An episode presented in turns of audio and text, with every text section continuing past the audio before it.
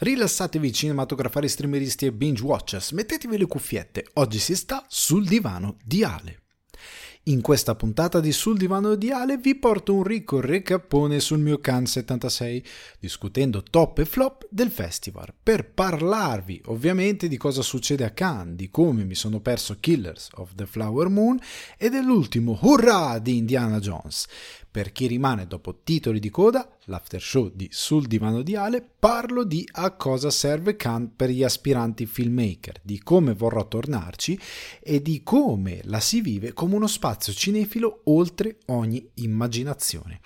Chiacchiere, domande e argomenti frizzantini vi aspettano in questa puntata di Sul divano di Ale. Ciao! Ciao a tutti, bentornati, bentrovati sul divano di Ale, che è stato un attimino interrotto dalla mia esperienza cannese, anche se avete avuto qualche contenuto, in particolare c'è stato il contenuto originale sul canale dedicato alla Sirenetta, che è arrivato al cinema, non sta piacendo tantissimo, non sta piacendo in generale, strano, non succede mai con le trasposizioni live action Disney. Comunque se andate sul canale trovate il, il canale con, con, i, con i babbuzzi, come nel film di Guy Ritchie. Comunque se andate sul canale trovate la mia versione di La Sirenetta, è un gioco, questa nuova rubrica ai confini del divano è un gioco, però divertitevi con me, magari mi proponete la vostra versione della Sirenetta, non lo so. Comunque trovate sul canale YouTube lo speciale. Una settimana molto intensa, quella al Festival di Cannes, e una settimana che ha portato anche una brutta notizia. Voglio aprire da questa cosa, con questa veramente brutta notizia, perché ci ha lasciato Ray Stevenson, che è un attore, è venuto a mancare proprio in Italia a Ischia per, perché era sul set di un film di Frank Ciotta, è venuto a mancare all'improvviso, cinquantotto anni se non, se non ricordo male, un attore che ha sempre avuto ruoli a volte di coprotagonista, comunque anche di protagonista, tipo in Punisher Warzone, un film che piacerà probabilmente a chi ama un certo tipo di iconografia del personaggio della Marvel, molto più violenta, molto più spinta, però ecco, lui è sempre stato un eroe di quel tipo di cinema. Nelle altre produzioni, tipo in Thor, è sempre stato, era quel personaggio gigantesco con la barbona, uno degli amici di, de, de, delle spalle, diciamo, di Thor, è sempre stato un caratterista, un personaggio di contorno, a volte protagonista. In Roma aveva offerto una bella prestazione, in Ararare è presente come il cattivo, il generale, il comandante inglese, sarà prossimamente in Ahsoka, se non mi ricordo male la pronuncia corretta. Un attore che è stata una fortuna averlo, è stato un piacere averlo, lo vedremo a schermo per l'ultima volta appunto per la serie televisiva di Star Wars, e è un dispiacere che se ne sia andato così presto, tra l'altro per una motivazione probabilmente sarebbe anche non potuto venire a mancare, diciamo che forse adesso per quanto se ne sa forse era una cosa evitabile, però al di là di questo è un grosso dispiacere. È stata l'unica triste notizia, diciamo, legata al mondo del cinema in questi giorni, che però ci ha regalato una bellissima edizione di Cannes, un'edizione di Cannes settantasei che sfortunatamente ho dovuto lasciare prima. Quest'anno, anche quest'anno, con i ragazzi di Cinefax non sono riuscito a rimanere per tutta la durata del festival, che era quest'anno ricchissimo, tant'è che il giorno in cui io me ne sono andato, eh, io e Teo ce ne siamo andati, è arrivato Kitano col suo film fuori concorso, Wes Anderson con il cast, c'era Steve Carell, Scarlett Johansson, c'era chiunque, c'era tutto il cast di Asteroid City, erano tutti lì, è stato meraviglioso da quello che ho visto dal, dalle immagini. Kaurismäki ha presentato il suo film, la Rovacher sarebbe arrivata nei prossimi giorni a presentare il suo film, Wim Wenders, che ho visto in una proiezione fisicamente, però avrebbe presentato il suo film qualche giorno dopo, Kim Ji-won sarebbe stato lì, Ken Loach lì, Moretti, però il suo film in Italia, Sol dell'avvenire, pare stia anche piacendo, eh, è arrivato eh, sulla Croisette. Insomma, moltissimi autori con dei film davvero forti o comunque dei film molto interessanti sarebbero arrivati. Io non ho ancora visto nei miei, la mia quarta Cannes, se non ricordo male, non ho mai visto una cerimonia di chiusura, cerimonia d'apertura nemmeno, però mi interessa di più cerimonia di chiusura, non ne ho mai vista una, mai, e mi piacerebbe almeno una volta riuscire a vedere tutto il festival dall'inizio alla fine. Eh, non ho visto neanche Killers of the Flower Moon, adesso vi spiegherò com'è andata, però ecco, quest'anno l'edizione era particolarmente pregna di titoli davvero davvero forti e c'era davvero ottimo cinema sia in competizione che nelle, eh, ne, nei, nelle selezioni collaterali, la Semaine de la Critique, eh, come il, il Uncertain Regard. C'erano davvero moltissimi film, alcuni li ho messi in questa top e flop che faccio oggi, la maggior parte sono film in competizione, ma ce ne sono anche alcuni dei concorsi paralleli. Io ho amato tantissimo la selezione quest'anno, ho amato tantissimo il festival, è stato un po' come tornare a casa. Io ero due anni che non ci andavo, sia per pandemia, poi l'anno che l'hanno fatto per problemi eh, personali, però è stato davvero come tornare a casa. Sono talmente abituato a quel festival, a frequentarlo, a starci, che eh, ormai ogni volta è tutto una cosa già vista, ma in senso positivo. È come quando sei bambino e ritorni alla casa al mare di tutti gli anni dei nonni, con la nonna che ti fa la cosa bella, è quella sensazione lì, torni un po' a casa, è, è bella questa cosa che ti offre Cannes. Però ecco, questa è stata la sensazione, è stata davvero positiva, un festival stupendo, e credo che si concluderà in un modo altrettanto scoppiettante, visto che verrà presentato Elemental. Tra l'altro,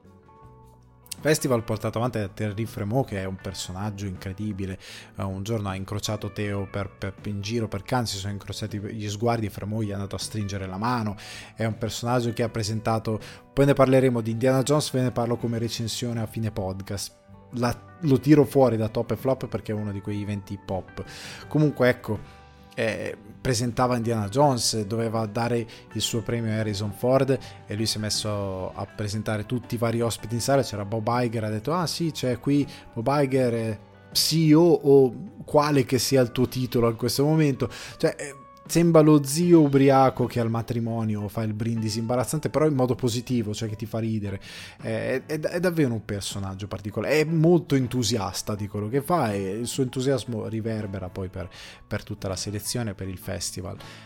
Bellissima edizione. Vi voglio parlare di alcune cose. Partiamo dal perché mi sono perso Killers of the Flower Moon e quali logiche ci sono. C'è questo ticket system ticketing system che è stato implementato negli ultimi anni, e quest'anno forse è peggiore di quello degli anni prima, che ha un funzionamento che per certi versi probabilmente fate conto che qualsiasi badge abbiate, che sia stampa eccetera eccetera, soprattutto quelli stampa, hanno un codice colore che sale in base all'anzianità. Più frequenti il festival, più il tuo codice colore sale, come le cinture del karate sostanzialmente. E io sospetto che questo codice colore venga preso in considerazione anche quando ti colleghi al sistema per prenotare dei biglietti, perché è l'unico motivo per il quale si spie- con il quale io posso spiegare il fatto che loro un giorno prima, indicativamente alle ore sette del mattino, aprono i biglietti per quella giornata. Non è possibile che siamo collegati alle sette del mattino, io mi sono svegliato prima, sono collegato, sono sulla pagina di Killers of the Flower Moon, devo solo refreshare quando diventano le sette per cliccare su Book e prendere il mio biglietto. Non è possibile che io alle sette scattano, refresho e trovo completo, complete, complete. La, in francese sarà complete, credo, in, in inglese ovviamente complete. Trovi che non ci sono più biglietti, esattamente alle sette. Vuol dire che probabilmente c'è una scala di colori per il quale qualcuno ha una priorità maggiore e quindi riesce a prenderlo subito, chi ha una priorità inferiore non ci arriva, e quindi già alle sette, proprio quando apre, non ti viene neanche mostrato la possibilità di prenderlo, perché proprio fisicamente chiunque avesse una precedenza superiore l'ha preso, tra stampa e non stampa. Cioè la proiezione stampa stessa sorte, ma anche la proiezione in Lumière, alla quale avrei comunque avuto possibilità di entrare, è andata subito esaurita, prima di tutto perché hanno una quantità di ospiti enorme. Oltre al cast c'era Tobey Maguire, c'era un, c'erano un sacco di attori, produttori, registi e personaggi collaterali del mondo di Hollywood o del cinema che erano invitati, che quindi la Lumière ha circa duemila posti se non ricordo male, però ecco, ne occupavano una buona parte, quindi già quelli sono, sono andati. Poi probabilmente il festival è in programma di avere eh, personaggi influenti che vengono, musicisti, modelle, quello che è, e occupano altri posti. Quello che rimane è ad appannaggio di giornalisti, addetti ai lavori che devono usare il ticketed system, e probabilmente questo codice colore che io so è, che c'è, è dichiaratamente in funzione, credo che sia vada a influenzare anche il sistema di prenotazione, quindi non ci siamo effettivamente arrivati. Entrare al last minute era praticamente impossibile, ragazzi ci hanno provato, ma per me era una missione senza futuro, cioè era chiaro per me che non saremmo mai potuti entrare, io non ci ho neanche provato ad andare al last minute della sala Lumière, semplicemente perché visti gli invitati tu non entrerai mai, non perché ti fanno muro, ma perché chiunque ha, si è preso un biglietto sicuramente va al last minute e qualcuno che non viene, cioè ci sono dei posti liberi perché per qualche ragione qualcuno non è venuto, quello che è, ma chi è il pazzo che non va a quell'anteprima? Anche l'anteprima stampa, poi io ho provato il last minute, sono rimasto lì praticamente fino a prima di entrare, quello mi ha detto nah, non c'è possibilità, ma perché chi è il pazzo che non va a un'anteprima di Scorsese, oltre al fatto che quel film era tipo Indiana Jones, la premiere non sono entrato, non sono riuscito a entrare né con la stampa né con la del, della Lumière, ma la mattina dopo c'era, sempre in Lumière, però c'era il film. Killers of the Flower Moon per qualche ragione non c'era un'altra proiezione, il giorno dopo non c'era, evidentemente non sono riusciti a incassarlo nel programma e quindi non c'era, e quindi è stato impossibile vederlo. Mi dispiace tantissimo anche per la copertura che avrei potuto dare, come mi dispiace non aver potuto vedere Asteroid City, il film di eh, Kaurismäki, che pare sia uno che concorrerà, anzi e pare sia piaciuto molto. Quando sei lì il chiacchiericcio di cosa dice la giuria eccetera eccetera, e quindi la gente pensa mm, pare che Östlund l'abbia amato tanto, che è il presidente di giuria, quindi potrebbe essere uno di quelli che arriverà, come si è detto ah Moretti è piaciuto tanto la parte francese della giuria, sono stati molto contenti, entusiasti del film, quindi queste cose girano per Cannes. La, la, la reazione della stampa è molto relativa, gira più che altro la reazione della giuria, poi sì la stampa dice la sua, ma chi se ne frega fondamentalmente, e perché vota la giuria. Comunque sta di fatto che mi dispiace non averlo visto, però sostanzialmente puoi arrivare fino a un certo punto. C'era anche il film di Michel Gondry presentato nella selezione parallela, mi pare la Semaine de la Critique, se non ricordo male era il Gondry, però non è, fisicamente non sono riuscito a prendere un biglietto per quel film. Mi dispiace tantissimo, però ci sono dei limiti ai quali anche fisicamente avevo una media di tre film al giorno, quindi fisicamente alcune cose, anche un altro film di Ceylan che è, molto, è stato accolto molto bene, però è un film che contrariamente agli standard dura tre ore e diciassette se non ricordo male. Lo stesso regista ha ringraziato Frémaux per averlo selezionato nonostante la durata, però aveva selezionato Killers of the Flower Moon con una durata anche quello di tre ore e mezza, tre ore e venti, una cosa del genere o anche di più, adesso non ricordo, però lo ha ringraziato per averlo selezionato perché d'altronde incastrare un film del genere è molto difficile, tant'è che io stesso la proiezione alla quale sarei potuto andare non sono andato perché mi cozzava con The Zone of Interest, se non ricordo male, di Glazer, e quindi praticamente sarei uscito da quella sala che iniziava l'altro film e non era possibile farlo, nonostante in molti casi io abbia passato delle giornate in cui, non lo so, c'è stata una giornata in cui a mezzogiorno sono entrato nella sala del primo film dopo una mattinata in sala stampa a lavorare e ne sono uscito di, andando di sala in sala alle dieci e qualcosa di sera. Io ho passato da mezzogiorno tipo alle dieci di sera in sala a guardare film uno dietro l'altro, e quindi tante volte non è proprio possibile farlo e devi, devi abbozzare. L'ha visto Paolo, c'è la Mare in quel caso, io non lo posso offrire a voi de- del divano perché non l'ho visto e quindi me ne dispiace, però ci sono stati tanti altri eventi molto belli, come ad esempio la stupenda visione per la selezione di Cannes Classic che porta film restaurati eccetera eccetera di Le sorelle Munekata di Ozu del millenovecentocinquanta, come per, fu per Miracolo a Milano anni fa. Si è ripetuta più o meno la stessa esperienza. Il cinema ha questa meravigliosità per la quale non importa che un film sia del cinquanta, se un film funziona, se un film è fatto bene, anche con tutto che è invecchiato a livello di alcuni temi, se un film è fatto bene il pubblico reagisce. Io ero in quella sala, c'era Wim Wenders in sala tra l'altro quel giorno lì, questa proiezione restaurata in quattro K, e c'è un personaggio interpretato da Hideko Takamine, che è una delle due sorelle, che è un personaggio che ha dei risvolti comici, è la sorella un po' più estrosa, la sorella un po' più eh, fuori dagli schemi, e fa morire da ridere, sia per come è scritto sia per come lei interpreta il personaggio. E la sala ha risposto, cioè tutta la gente rideva, tutti erano contenti del film, è stata una visione stupenda, un film bellissimo. E questo testimonia che il cinema, anche, soprattutto in sala, funziona, anche se è del millenovecentocinquanta. Quando un film è bello, è bello per sempre, anche quando determinati temi, perché racconta la società del cinquanta con determinati stilemi del cinquanta, anche se a livello di regia è freschissimo, perché Ozu aveva delle visioni che poi ha fatto scuole, sono state riprese, quindi probabilmente lo vedrete e direte ma sta cosa mi sembra normale, sì, perché lui l'ha insegnata al mondo però è una cosa che faceva lui, era particolare del suo cinema, quindi una regia molto moderna.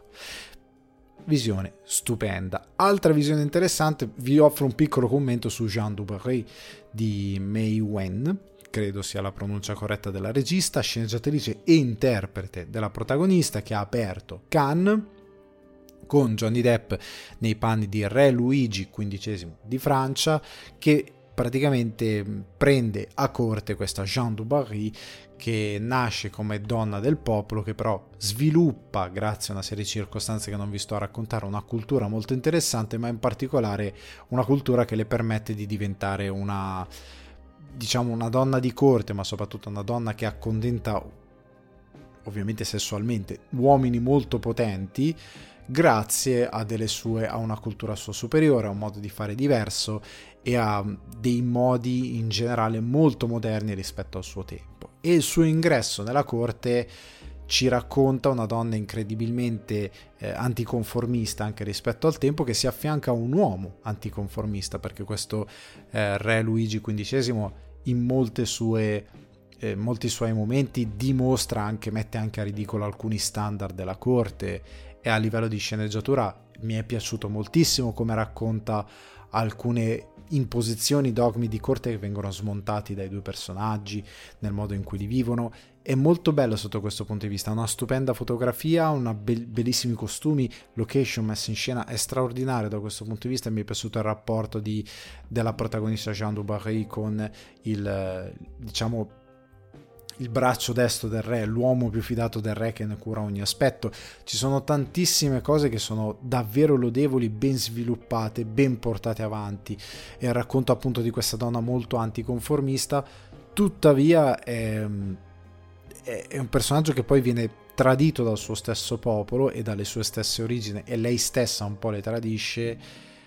e nell'ultimo atto però si trascina un po', si trascina un po' su alcune cose che lasciano completamente fuori gli umori fuori dal palazzo, perché siamo a ridosso della rivoluzione francese, perché poi dopo Re Luigi quindicesimo ci sarebbe stata Maria Antonietta, il re sarebbe diventato il nipote di Luigi quindicesimo e sarebbe arrivata appunto la rivoluzione francese. Però nel,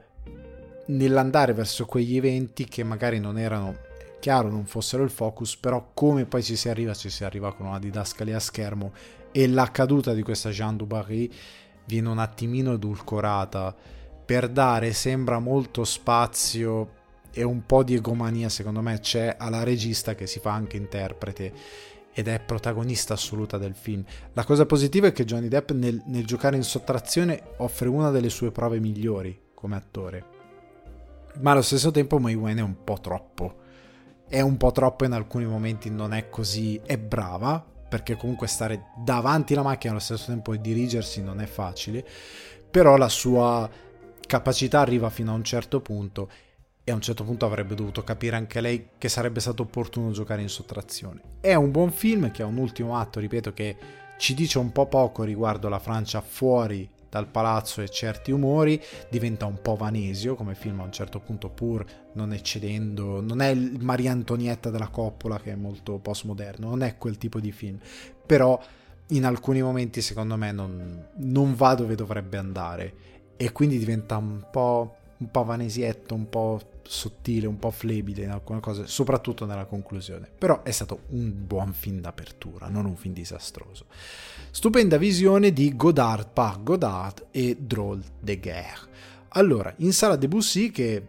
Thierry Frémaux ha presentato come la preferita, sala preferita di Godard, sala enorme, dove generalmente vengono dedicate le proiezioni stampa, sala stupenda. è stato presentato prima Godard par Godard, questo documentario di sessanta minuti diretto da Florence eh, Plataré e scritto dal giornalista e direttore della Cinémathèque Française eh, Frédéric Bonneau. Io spero di pronunciare correttamente tutti i nomi, scusate, il francese non è proprio la mia lingua, ed è un documentario che spero verrà distribuito molto presto, spero verrà distribuito come si deve, perché è molto utile lungo i sessanta minuti nel conoscere Godard, nel senso non vi vuole far conoscere tutte le sue opere, però vi vuole dire chi era Godard come artista, come persona che ha preso, partendo da una situazione di critico, che era però un critico studioso del cinema, che amava il cinema, che voleva rivoluzionare nel linguaggio perché voleva discostarsi dai dogmi del classico e creare nuove forme di espressione. Ha creato il cinema moderno grazie alla Nouvelle Vague. Comunque, partendo da questo personaggio, vuole farti capire chi era, che cosa ha fatto, come è stato importante a livello artistico, a livello di persona, di personaggio, di mito del cinema, e lo fa scegliendo di far parlare Godard, per questo Godard par Godard, perché sostanzialmente, come viene detto durante la presentazione stessa del film, lui ha passato tutta la sua carriera a parlare con i giornalisti, tutta la sua carriera a parlare di cinema, e quindi fa parlare quello. È un, è un eh, tramite tutta la sua carriera, i momenti della sua carriera, mette insieme tutte queste interviste che lo hanno rappresentato molto bene.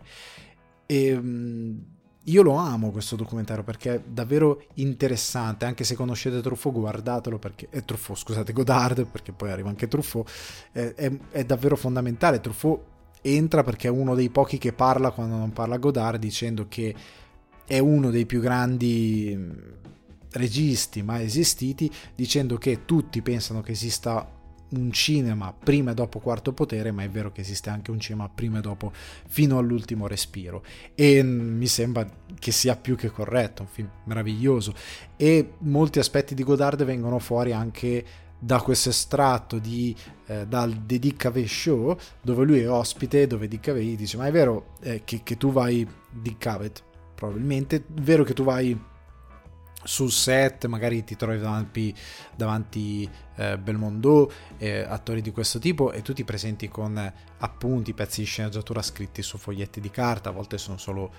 pochi, pochi abbozzi, e lui fa sì, sì, e cioè, cioè tira fuori dal giacchetto due taccuini con i suoi prossimi film, dice: questi sono i miei prossimi film, e, e lui li apre, il presentatore li apre e dice: ma queste sono scritte due parole, e lui fa sì. Era un modo di lavorare diverso, un modo più artistico, più, eh, più di invenzione, anche stando sul set. Era un uomo incredibilmente energetico nel stare sul set cinematografici, e Fino all'ultimo respiro e Banda Parte sono due dei più grandi simboli delle innovazioni cinematografiche che ha portato. Quindi lo consiglio tantissimo, è stata una stupenda visione. In sala c'era Gaspar Noè, c'era ehm, il, il buon Jim Jarmusch, tra l'altro me lo sono visto sbucare, cioè io ero seduto vicino ai posti centrali riservati, io non avevo idea di chi sarebbe stato. A un certo punto alzo lo sguardo, stavo leggendo Variety, alzo lo sguardo, mi ritrovo eh, Jim Jarmusch, e ho detto: oh cazzo, proprio così, perché non mi aspettavo mai nella vita di trovarmi Jim Jarmusch lì davanti. È stato un momento straordinario. Comunque c'erano anche altri registi, c'era eh, Serra, non mi ricordo male, comunque c'erano diversi registi presenti in sala. C'è stato un grande applauso, e dopo il Godard par Godard hanno proiettato Droll de Guerre, trailer di un film che non vedremo mai, diciannove minuti circa, e è stato realizzato perché ehm, Godard, come suo ultimo film, voleva realizzare l'adattamento di eh, Faux Passport di Charles Pilsner, un romanzo del trentasette ambientato tra la rivoluzione di ottobre del millenovecentodiciassette e gli anni trenta, che segue diversi personaggi. Godard nella sua sceneggiatura sceglie due personaggi principali da seguire, diminuisce il numero di capitoli, lui ne sceglie sei perché dice che sei è il primo vero numero perfetto, questa c'ha quest'idea. Segue questa Carlotta, aveva immaginato di girare alcune parti in trentacinque millimetri bianco e nero, immagino quelle del diciassette, in sedici millimetri, poi in Super otto a colori. Il problema è che poi è arrivata la pandemia, restrizioni, lui ovviamente in quel momento era un, giustamente anziano, quindi uno tra i più fragili, quindi problemi, e allora decide di lavorare al film come ha sempre fatto, su carta. Quindi si mette lì, prende questo libro, inizia a fare una sorta di eh, collage di fotografie, appunti, eh, pezzi di stralci di, di, di robe scritte, eh, lavora utilizzando eh, pitture, pennelli, eh, anche il, la, il bianchetto, quello a, a nastro, lavora utilizzando davvero dei, dei mezzi rudimentali da cancelleria che si trovano nell'astuccio di un bambino, e costruisce questo collage che è letteralmente il film. E questo viene proiettato, sono le pagine di questo suo collage, perché sostanzialmente, tra l'altro, lui dà al suo collaboratore Fabrice Aragno eh, o Aragno eh, tutto il materiale, con addirittura le indicazioni del numero di secondi che devono intercorrere tra uno stacco e l'altro, cioè tra un, una pagina e l'altra, perché lui aveva immaginato esattamente un ritmo per questo film, tant'è che lui, una volta che ha visto il montaggio con il sonoro, il minutaggio come l'aveva descritto lui, eccetera eccetera, lui ha detto: questo è il mio miglior film. Ma non ovviamente il trailer, io credo che lui si riferisse al fatto di lui, ave, lui vede il film, lui vede gli attori, lui vede eh, la regia, lui vede i formati cinematografici, lui, come in passato, che con due appunti su un pezzo di carta vedeva la sceneggiatura che dovevano girare quel giorno, vedeva il film di quel giorno, anche in questo caso lui in quelle pagine e in quel ritmo che aveva già dato, che sarebbe stato il montaggio finale, lui vedeva il suo film, e quindi per lui quello era il suo miglior film. È un'opera interessante, indubbiamente, e aiuta a descrivere Godard. E secondo me il modo migliore per vederla è veramente accorpata al documentario, perché hai prima una descrizione dell'artista e poi l'ultima opera dell'artista. E è stato bellissimo, è stato veramente meraviglioso. Passiamo a un'altra opera collaterale, chiamiamola così, che è stata la presentazione di Strange Way of Life, questo corto di Pedro Almodóvar con pa- Pedro Pascal e Ethan Hawke protagonisti, un western queer. Allora, molto brevemente, si parla di questo Ethan Hawke che è uno sceriffo di uh, Bitter Creek, bitter che vuol dire amaro, ritornerà comunque perché è un personaggio molto amaro, lui è molto arrabbiato col suo passato in generale, che praticamente ritrova questo suo vecchio amico che non vede da venticinque anni, che è Pedro Pascal, che arriva in città. Hanno questa reunion, la reunion anche, diciamo, romantica. Il problema è che la mattina dopo sorgono tutti i problemi, perché Pedro Pascal è lì anche per altri motivi, ma soprattutto sorgono i problemi su questa Strange Way of Life. E che cos'è? Chi guarda molto ingenuamente penserà: ma Strange Way of Life perché loro sono due cowboy omosessuali in un tempo in cui, diciamo, che non funzionava questa cosa. Funziona, ha funzionato ancora male fino a poco tempo fa, e ancora oggi abbiamo dei problemi. Figuratevi nel vecchio West, pensate un, un posto più macho nella storia dell'umanità. Il vecchio West credo sia la cosa più, ehm, più indicativa, forse. Comunque,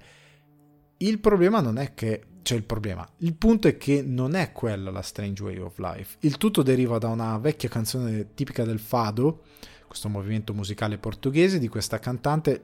Strange Way of Life in inglese, ora scusatemi non ricordo il titolo in portoghese, o meglio la traduzione originale portoghese, però il titolo è lo stesso.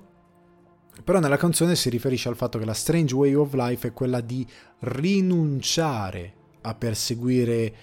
eh, le cose che effettivamente ci fanno vibrare, ci fanno essere vivi, le cose che vogliamo e desideriamo, per vivere una vita finta. Quindi la Strange Way of Life è quella che loro hanno seguito per venticinque anni, negandosi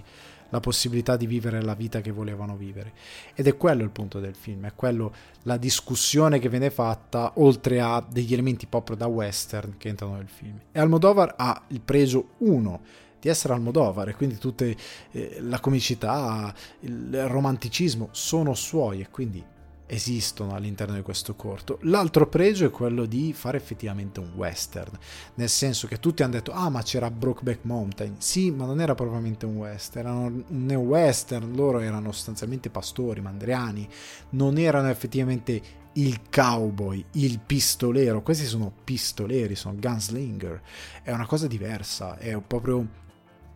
un, un, un immaginario diverso. Voleva andare più verso il West di John Ford, lo spaghetti western, tant'è che hanno girato ad Almeria, dove ci sono i set originali di Per un pugno di dollari, la trilogia del dollaro di Leone, e hanno girato lì.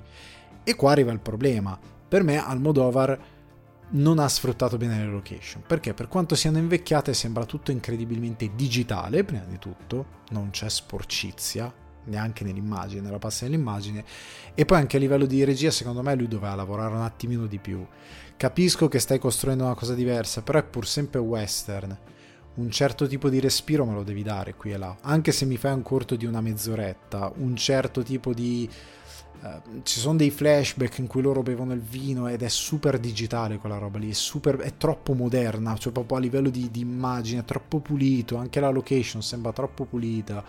e non funziona sfortunatamente, e anche il modo in cui viene rappresentato il western è tutto troppo ehm, senza polvere, senza sporco, e questa è la parte negativa del film. Anche a livello appunto di regia poteva trovare un'epica diversa, secondo me gli è mancata una fotografia più interessante che fosse improntata al western, però essendo un corto diciamo che glielo condoni, è inevitabile. Io scusate se sono un po' brutale da questo punto di vista, ma avendo visto tanti corti soprattutto ai festival è chiaro che se non ci fosse scritto Pedro Almodóvar, se non ci fossero Ethan Hawke e Pedro Pascal, questo corto non sarebbe da nessuna parte, cioè probabilmente sarebbe qui e là in qualche festival con degli interpreti diversi e un nome diverso, esattamente lo stesso concept non sarebbe qui. In Italia arriverà su Mubi. Io capisco che questa, questa mia riflessione è molto se mia nonna avesse le ruote sarebbe una carriola, lo capisco, però è per farvi capire che indubbiamente vive un po' della sua fama, che è procurata grazie principalmente ai due interpreti, soprattutto Pedro Pascal. Se non ci fosse l'attore del momento diciamo che non sarebbe così chiacchierato, probabilmente sarebbe da qualche parte ma molto ignorato. Veniamo ai flop e ai top di questa Cannes. Vi dico appunto, vi ripeto anzi, che Indiana Jones ve ne parlerò alla fine come recensione di questa puntata. Qua vi faccio molto velocemente una top e flop dei film eh, che ho visto. Occupied City, che non era in selezione, in competizione per la Palma, ma era proiezione speciale. Partiamo dai flop. Di Steve McQueen,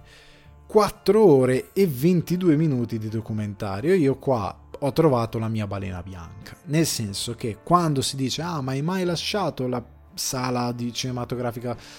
perché il film era... mai, mai, per una questione di rispetto verso chi ha realizzato l'opera, verso anche l'idea del cinema stesso, verso chiunque ci lavori, verso la forma d'arte, io non mi sono mai alzato e me ne sono andato via da una sala cinematografica. Cioè io a memoria non mi è mai capitato di dire questo film non lo sopporto più, mi alzo e me ne vado. Occupied City sì. Io non ho visto l'ultima ora e trenta del film, l'avevo visto quasi tutto, ero, ero andato alla proiezione delle otto e mezza del mattino. Su quattro ore e ventidue mi manca l'ultima ora e trenta, ora e quaranta circa. Appena è arrivato una sorta di intervallo c'è stata una fuga generale della stampa, quasi nessuno è rientrato da quella, in quella proiezione, tant'è che eh, questa è una recensione parziale, però ecco perché mi ha fatto scappare, perché ha fatto scappare molti. Molto semplicemente di cosa parla Occupied City? Perché racconta Amsterdam, città nella quale McQueen vive, che al tempo della seconda guerra mondiale era occupata dai nazisti, e quello che viene fatto è un'opera di ricostruzione da parte di Steve McQueen a livello incredibilmente freddo e didascalico di una serie di eventi che strada per strada, civico per civico, piazza per piazza, via per via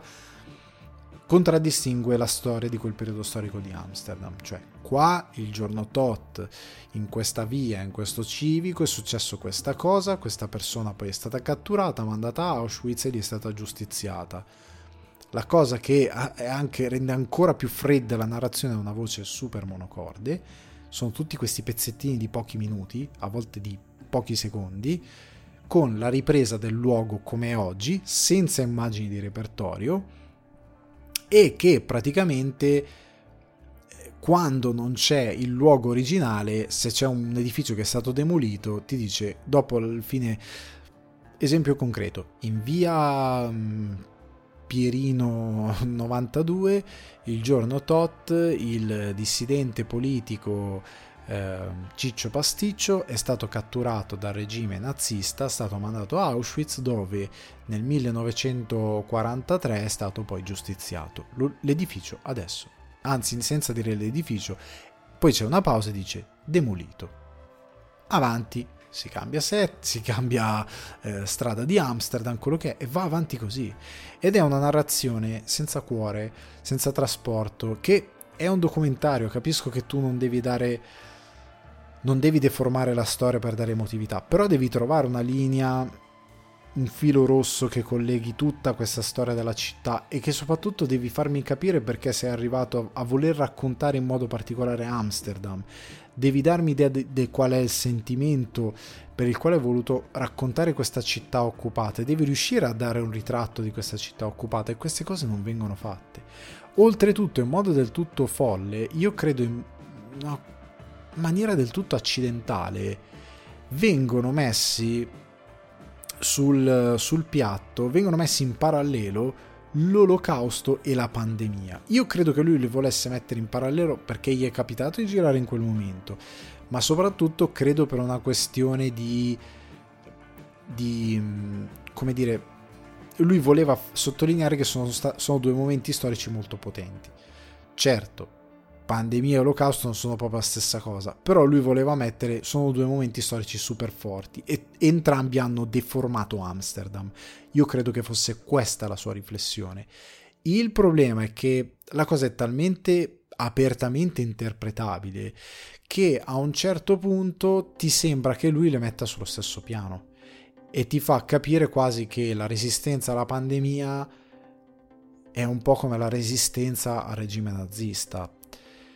Credo sia una cosa accidentale,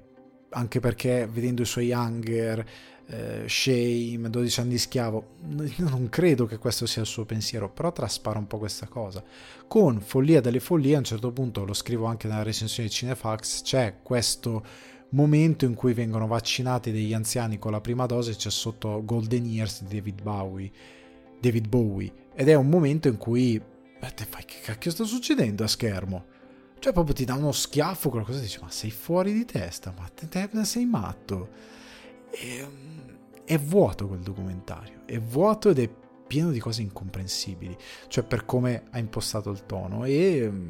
a un'ora e quaranta dalla fine io non ce l'ho fatta più, e, perché era veramente, come vi ho detto, qui è successo questo, papà papà papà, punto, basta. Anche l'immagine non parla più di tanto, è molto vuota. Altro film che mi ha deluso, però in competizione, è Youth, o tra parentesi Spring, di Wong Bing, documentarista che non fa della sintesi la sua materia prima, questa è una cosa che si sapeva, tre ore e trentuno di documentario che ci vorrebbero raccontare la vita di questi giovani ragazzi che vanno a lavorare in, queste, in questa capitale dell'industria tessile cinese, e vanno lì a lavorare per fare soldi, ma questa situazione, questa, questo setting è talmente alienante dove tu lì puoi sostanzialmente lavorare e basta. La loro vita è lavorare, stare nei dormitori la sera, avere interazioni sociali tra loro ragazzini e basta, contrattare per, i, per il, la paga sui pezzi in base al fatto che i capi sono più o meno complicati da fare. Queste sono le situazioni. Il regista dichiara che lui vuole raccontare sì il duro lavoro, ma le relazioni, l'amore e i momenti di solidarietà tra di loro. Peccato che nulla di questo traspare all'interno del documentario. Io, visto che la critica lo ha premiato mediamente, per me è una delle cose più brutte del festival, cioè tutta, con tutto l'amore, perché uh, Wong Bing, che gira per cinque anni per cinque anni seguendo questi ragazzi, lui dice di voler raccontare eh, amore, relazioni, solidarietà. Non c'è nulla di tutto questo al documentario, non esiste, non ve n'è alcuna traccia, perché nessuno di questi ragazzi è protagonista, non ci sono dei protagonisti, non segue in particolar modo nessuno. Quei pochi che segue a un certo punto li molla, non li vedi mai più, e tu ti rendi conto di aver seguito per un'ora circa dei personaggi che non ti hanno neanche raccontato niente. Sono seguiti per me talmente male, talmente poco, eh, tu non ne distingui particolarità caratteriali, non capisci cosa vogliono dalla vita, non capisci che relazioni hanno anche tra di loro, non capisci che ha un carattere piuttosto che un altro. L'unica cosa che domina all'interno della narrazione è il rumore costante, ipnotico di queste macchine da cucire industriali che sono lì per tutto il film. E ragazzi, io con tutto l'amore, in una sala cinematografica come la Debussy, con un impianto audio di tutto rispetto, sentirsi tutto il tempo nelle orecchie delle macchine industriali che vanno, raga, io a un certo punto mi stavo quasi dissociando dalla, dalla visione, ma seriamente il mio cervello cercava di proteggermi, perché diceva no, basta, a, a due ore e mezza, mancava l'ultima oretta, io non ce la facevo seriamente più, prima di tutto per la ridondanza dei contenuti, delle storie, delle relazioni, sono sempre le stesse cose, ma soprattutto tra di loro sembrava di guardare,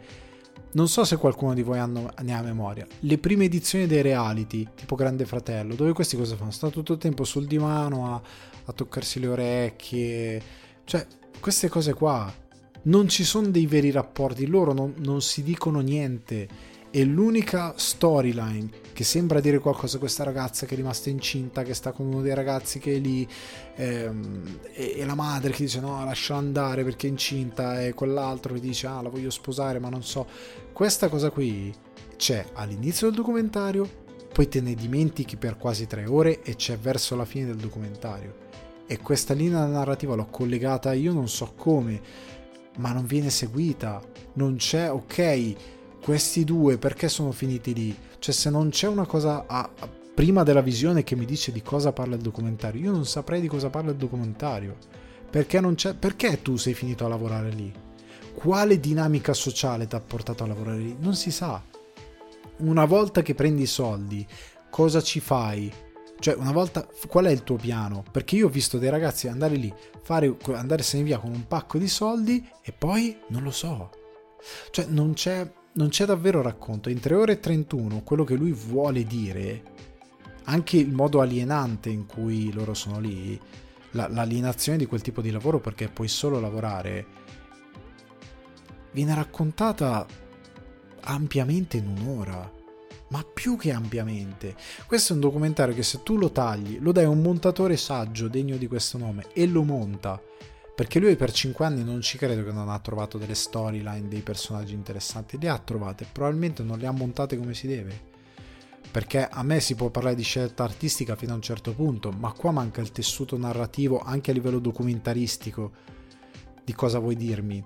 Secondo me un bravo montatore sapiente con quella montagna di materiale ci tirava fuori qualcosa che in un'ora e mezza tranquillamente ti mostrava l'alienazione, che si capisce subito,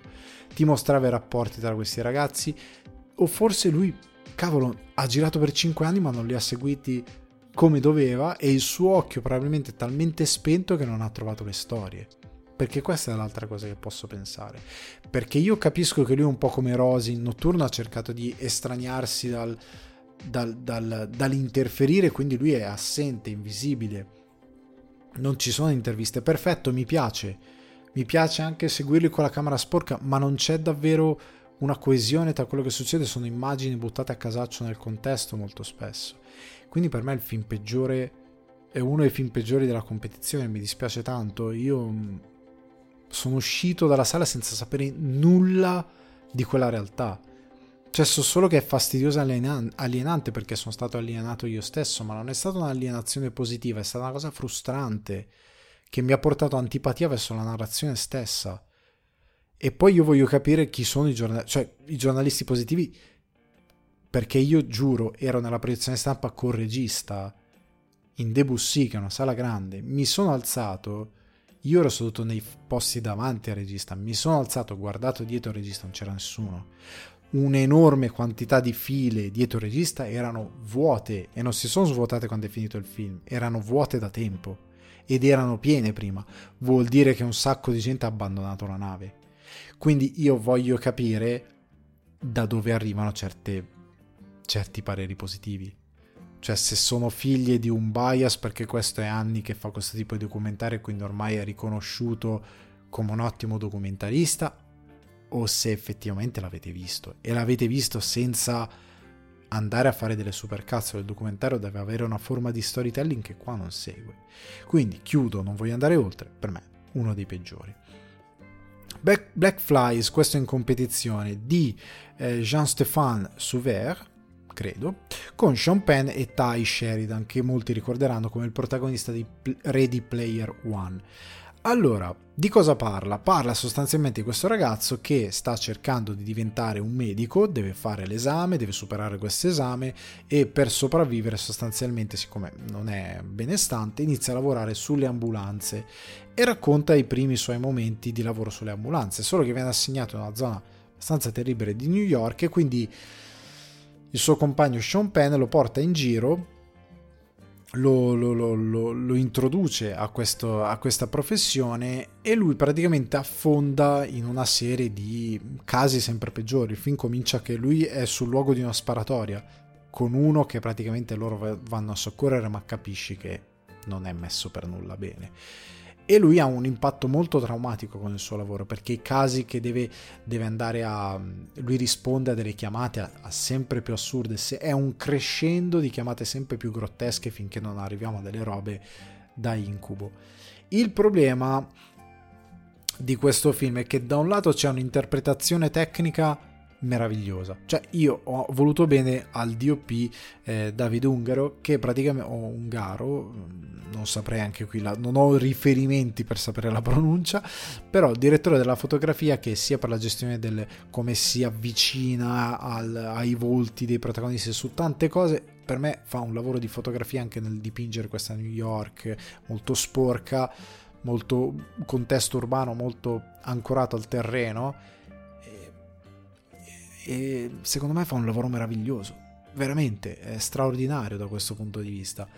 Tuttavia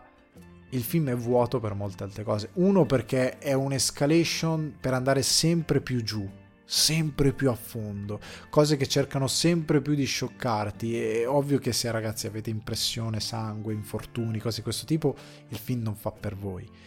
perché veramente a livello visivo ci va pesante in alcuni momenti, soprattutto andando avanti.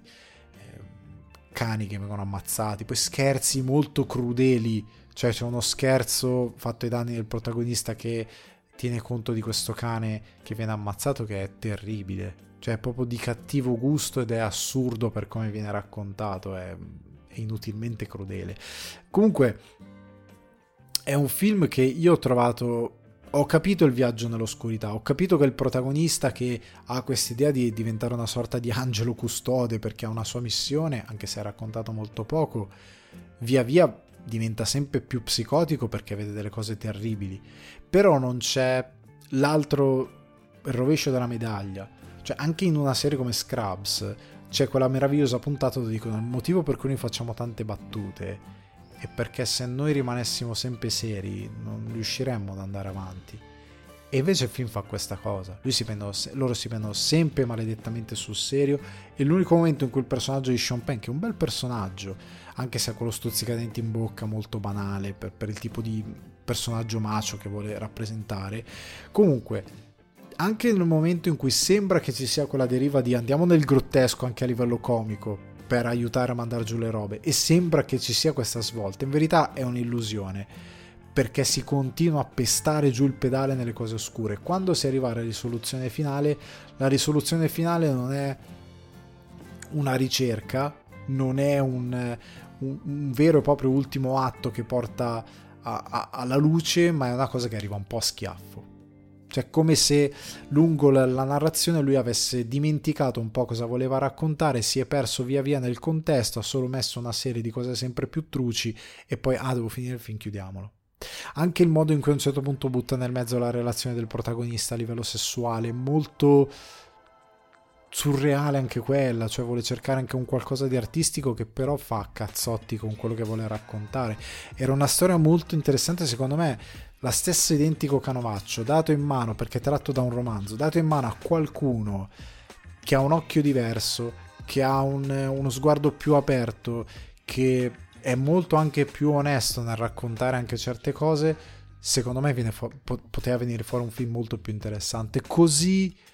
perde perde tutto perché non c'è poi quel lato. I soccorritori anche in Italia, Croce Rossa eccetera eccetera, sono state raccontate le cose anche da Teo eh, Yusufian, che ha fatto il volontario ma ha raccontato diverse cose, ci sono delle cose incredibili, storie umane molto forti, adesso anche con quello che è successo in Emilia ci sono molte cose che ti possono raccontare e ci puoi fare tanto. Qua non c'è, cioè manca quel livello umano, sembra quasi un voyeurismo di farti vedere le robe sempre più grottesche ma senza avere un arco che risolva adeguatamente il personaggio. A volte è inutilmente grottesco e cattivo il film, eh, per me, per come l'ho visto io. Molto potenziale, tecnicamente interessante, ma poi non c'è la ciccia. Poi c'è un film del quale mi stavo quasi per dimenticare, che è in verità nella categoria né carne né pesce, che è Homecoming, o titolo originale Le Retour, de, eh, diretto da Catherine Corsini e presentato in selezione ufficiale, che ha due interpreti eh, protagoniste molto forti, in particolare ehm, una, una delle due, l'interprete più giovane, che davvero offre una prova di... davvero di spessore, e che racconta la storia sostanzialmente di mh, questa, mh, questa questa madre che lascia eh, il, il, che abbandona il compagno, sembra che stia scappando dalla Corsica con le due figlie. Ovviamente lei è diciamo ehm, co- corsicana, credo si dica, di adozione, diciamo per così dire, perché si, qua, qua il tema è un po' in parte anche il razzismo, e le due figlie di, di colore, lei scappa con le due figlie e ad anni di distanza, quando loro sono grandi, ritorna per una questione lavorativa e ritrova il fratello del marito, che si scopre essere scomparso, ritrova la famiglia originale con la quale aveva tagliato i ponti per, per, per delle ragioni che non vi sto qui a spiegare, che è bello scoprirle col film, e sostanzialmente in questa estate particolare le figlie consolidano un certo tipo di rapporto, scoprono qualcosa di più su di loro, scoprono qualcosa di più con la famiglia, riguardo alla loro famiglia e alle loro origini, hanno un contrasto con la madre e la madre stessa allo stesso tempo eh, torna su alcuni traumi, diciamo, del passato e li deve affrontare. Allora, il film formalmente non è un brutto film. Come dicevo, in, in bocca a una delle due interpreti protagoniste ci sono i dialoghi migliori, perché è un personaggio, la classica quindicenne che è particolarmente eh, ribelle, che ha scelto una strada diversa, è anche un po' eh, sembra un po' vanesia, perché lei dice no, ma io diventerò ricca partecipando a un reality, cioè ha questo tipo di, eh, di, di mentalità, è in quella fase della vita dove si è molto arroganti, dove si è molto convinti di quello che si è e si tende a reagire in modo molto forte rispetto magari a un esterno che non ti accetta. Questo è il personaggio, ed è un bel personaggio che ha, appunto, ripeto, in bocca le battute migliori, anche un contrasto molto interessante con uno dei personaggi che incontra, mentre dice anche, ecco, approfondisce anche un certo tipo di rapporto con eh, lo zio, fratello del padre, e sviluppa un'amicizia interessante, mentre la sorella, che in un percorso diverso della sua vita, in un momento in cui sta per andare a studiare all'università, è quella che, diciamo, sta dando un po' più soddisfazione alla madre, si lega alla figlia del,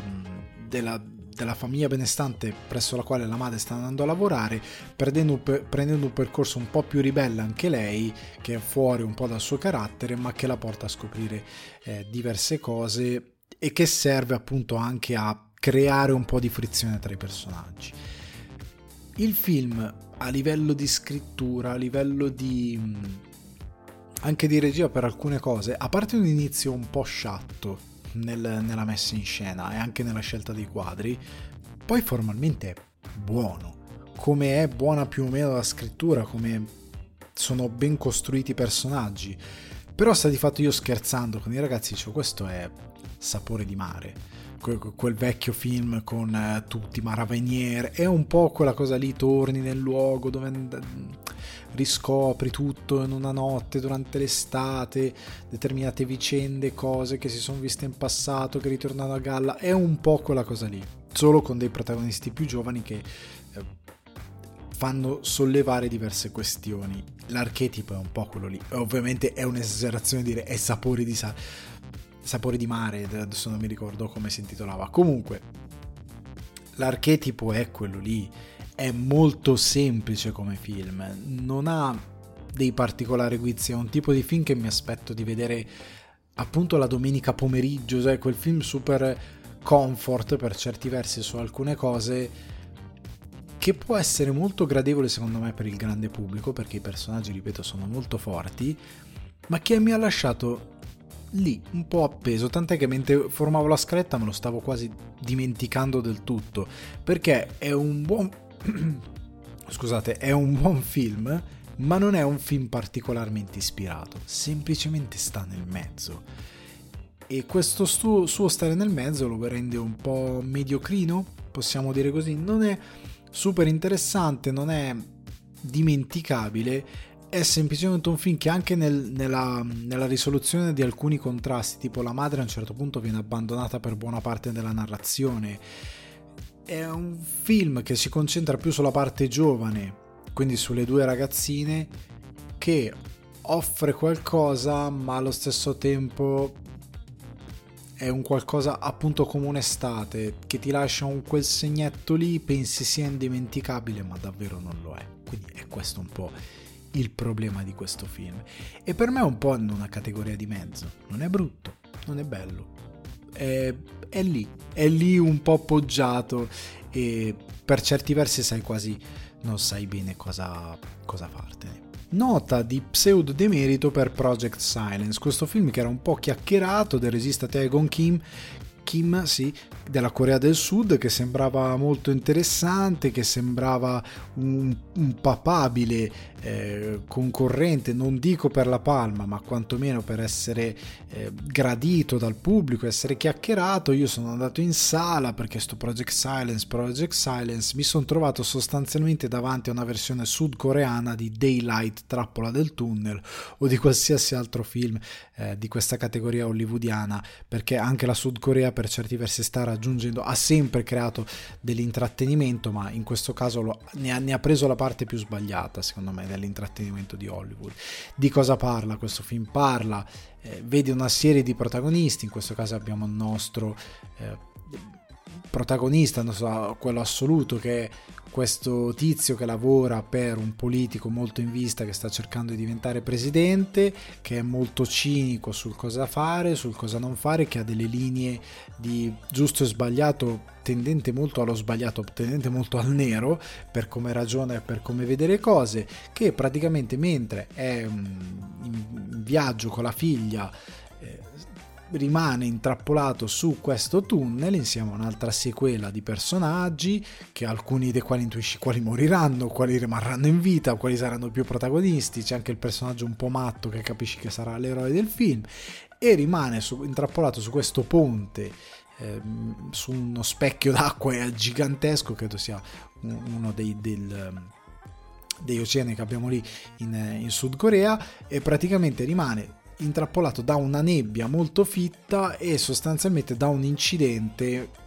causato da, che ha coinvolto più che altro questo vagone militare che trasportava queste armi biologiche, chiamiamole così per non fare spoiler, che inizieranno a fare un po' mambasse, che fanno parte di questo Project Silence. Allora, il film è un po' un, come dicevo, un riunito di tutti quei cliché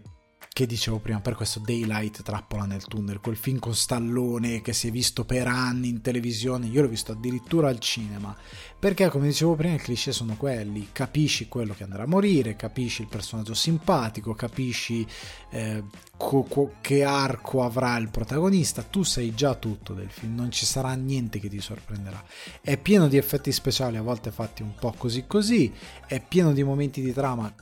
in cui dici ma qua questa cosa andava riscritta perché non torna troppo bene. È un film davvero mediocre, lo metto nei flop perché non lo promuovo, perché non ha quel carattere davvero di critica che può avere il cinema che ha avuto, che sa continuamente avere il cinema sudcoreano. Non ha davvero uno sguardo neanche minimamente fresco, è veramente un'opera hollywoodiana degli anni novanta,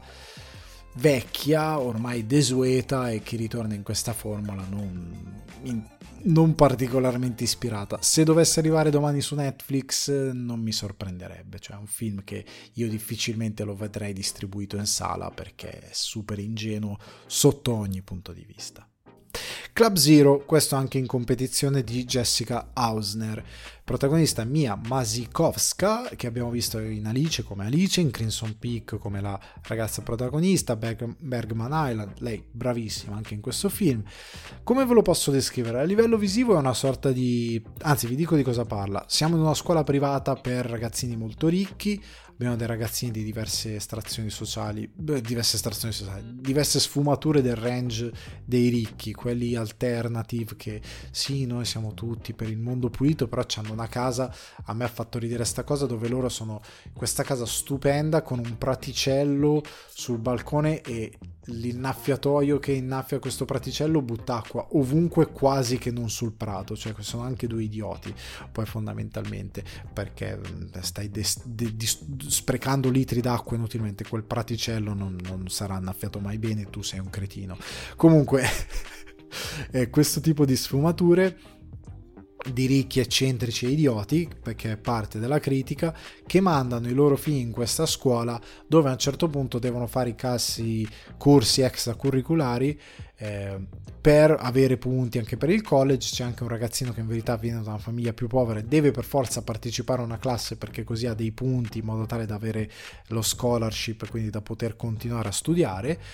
in questa scuola di prestigiosa, e praticamente entrano in questo in questo corso di eh, alimentazione coscienziosa, quindi non sprecare il cibo eccetera eccetera, se non che questo personaggio molto quasi da Scientology, molto da setta, fa capire che è Mia eh, Wasikowska, fa capire che lei ha qualcosa ancora di più strano, ovvero questo Club Zero, che è un club esclusivo dove addirittura si predica il mangiare niente. Tu, tu puoi, non ce lo dico, proprio siamo a livello di, lo dicono anche, non ce lo dicono, ci nascondono questa verità che tu puoi non mangiare, e questa anche viene presa in giro, anche questa irrazionalità del ne, non possono dimostrare, non c'è una dimostrazione che noi dobbiamo mangiare per vivere, cioè la negazione della realtà, che è quello che fanno qualsiasi negazionista, estremista, respiratorio, non mi ricordo come si chiamano, tutte queste derive assurde eh, che non hanno alcuna,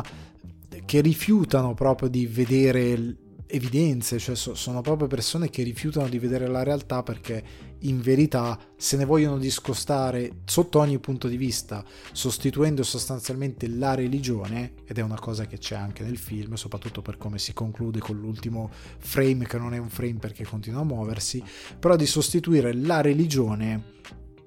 con questi tipi di credenze. Noi nel tempo moderno non abbiamo più aderenza alla, deri- alla religione, abbiamo aderenza a queste fissazioni. Io sono respitariano, io sono vegano, io sono eh, attivi- mio lavoro è fare l'attivista, che non è un lavoro. Tu puoi essere un attivista socialmente impegnato, però fare il ragioniere, l'attore, il, il, il muratore, qualsiasi cosa, cioè essere attivista è parte della società perché tu sei un individuo che ci vive e vuoi che la società sia pulita, ma non è un mestiere. Comunque prende in giro le derive assurde della nostra società e le convinzioni estremiste. Cosa mi ha colpito di questo film? Mi ha colpito appunto questa sceneggiatura che a tratti è davvero molto brillante, è davvero intelligente nel modo in cui si prende beffa di eh, queste situazioni. Mi è piaciuto perché, a parte quel discorso su come abbiamo sostituito la religione con certe credenze moderne veramente eh, assurde, fuori di testa, mi, mi è interessato anche un discorso, forse ce l'ho visto io ma magari lei non lo voleva mettere, però quanto riusciamo facilmente a manipolare soprattutto le menti più giovani, cioè è, è un discorso che si è sempre fatto anche partendo da Charles Manson eccetera eccetera, si, manip- si vanno a manipolare anche gli adulti, ma le menti molto giovani che soprattutto in un mondo così incerto cercano risposte eccetera eccetera, sono facilmente manipolabili, soprattutto in quell'età in cui tendi a essere molto ribelle, soprattutto quando cerchi di conformarti, ma quello che tu sei e quello che tu fai non ti, non ti dà un'identità all'interno del, del tessuto sociale, perché tutti questi ragazzi, anche se figli di ricchi, anche se con inclinazioni caratteriali diverse,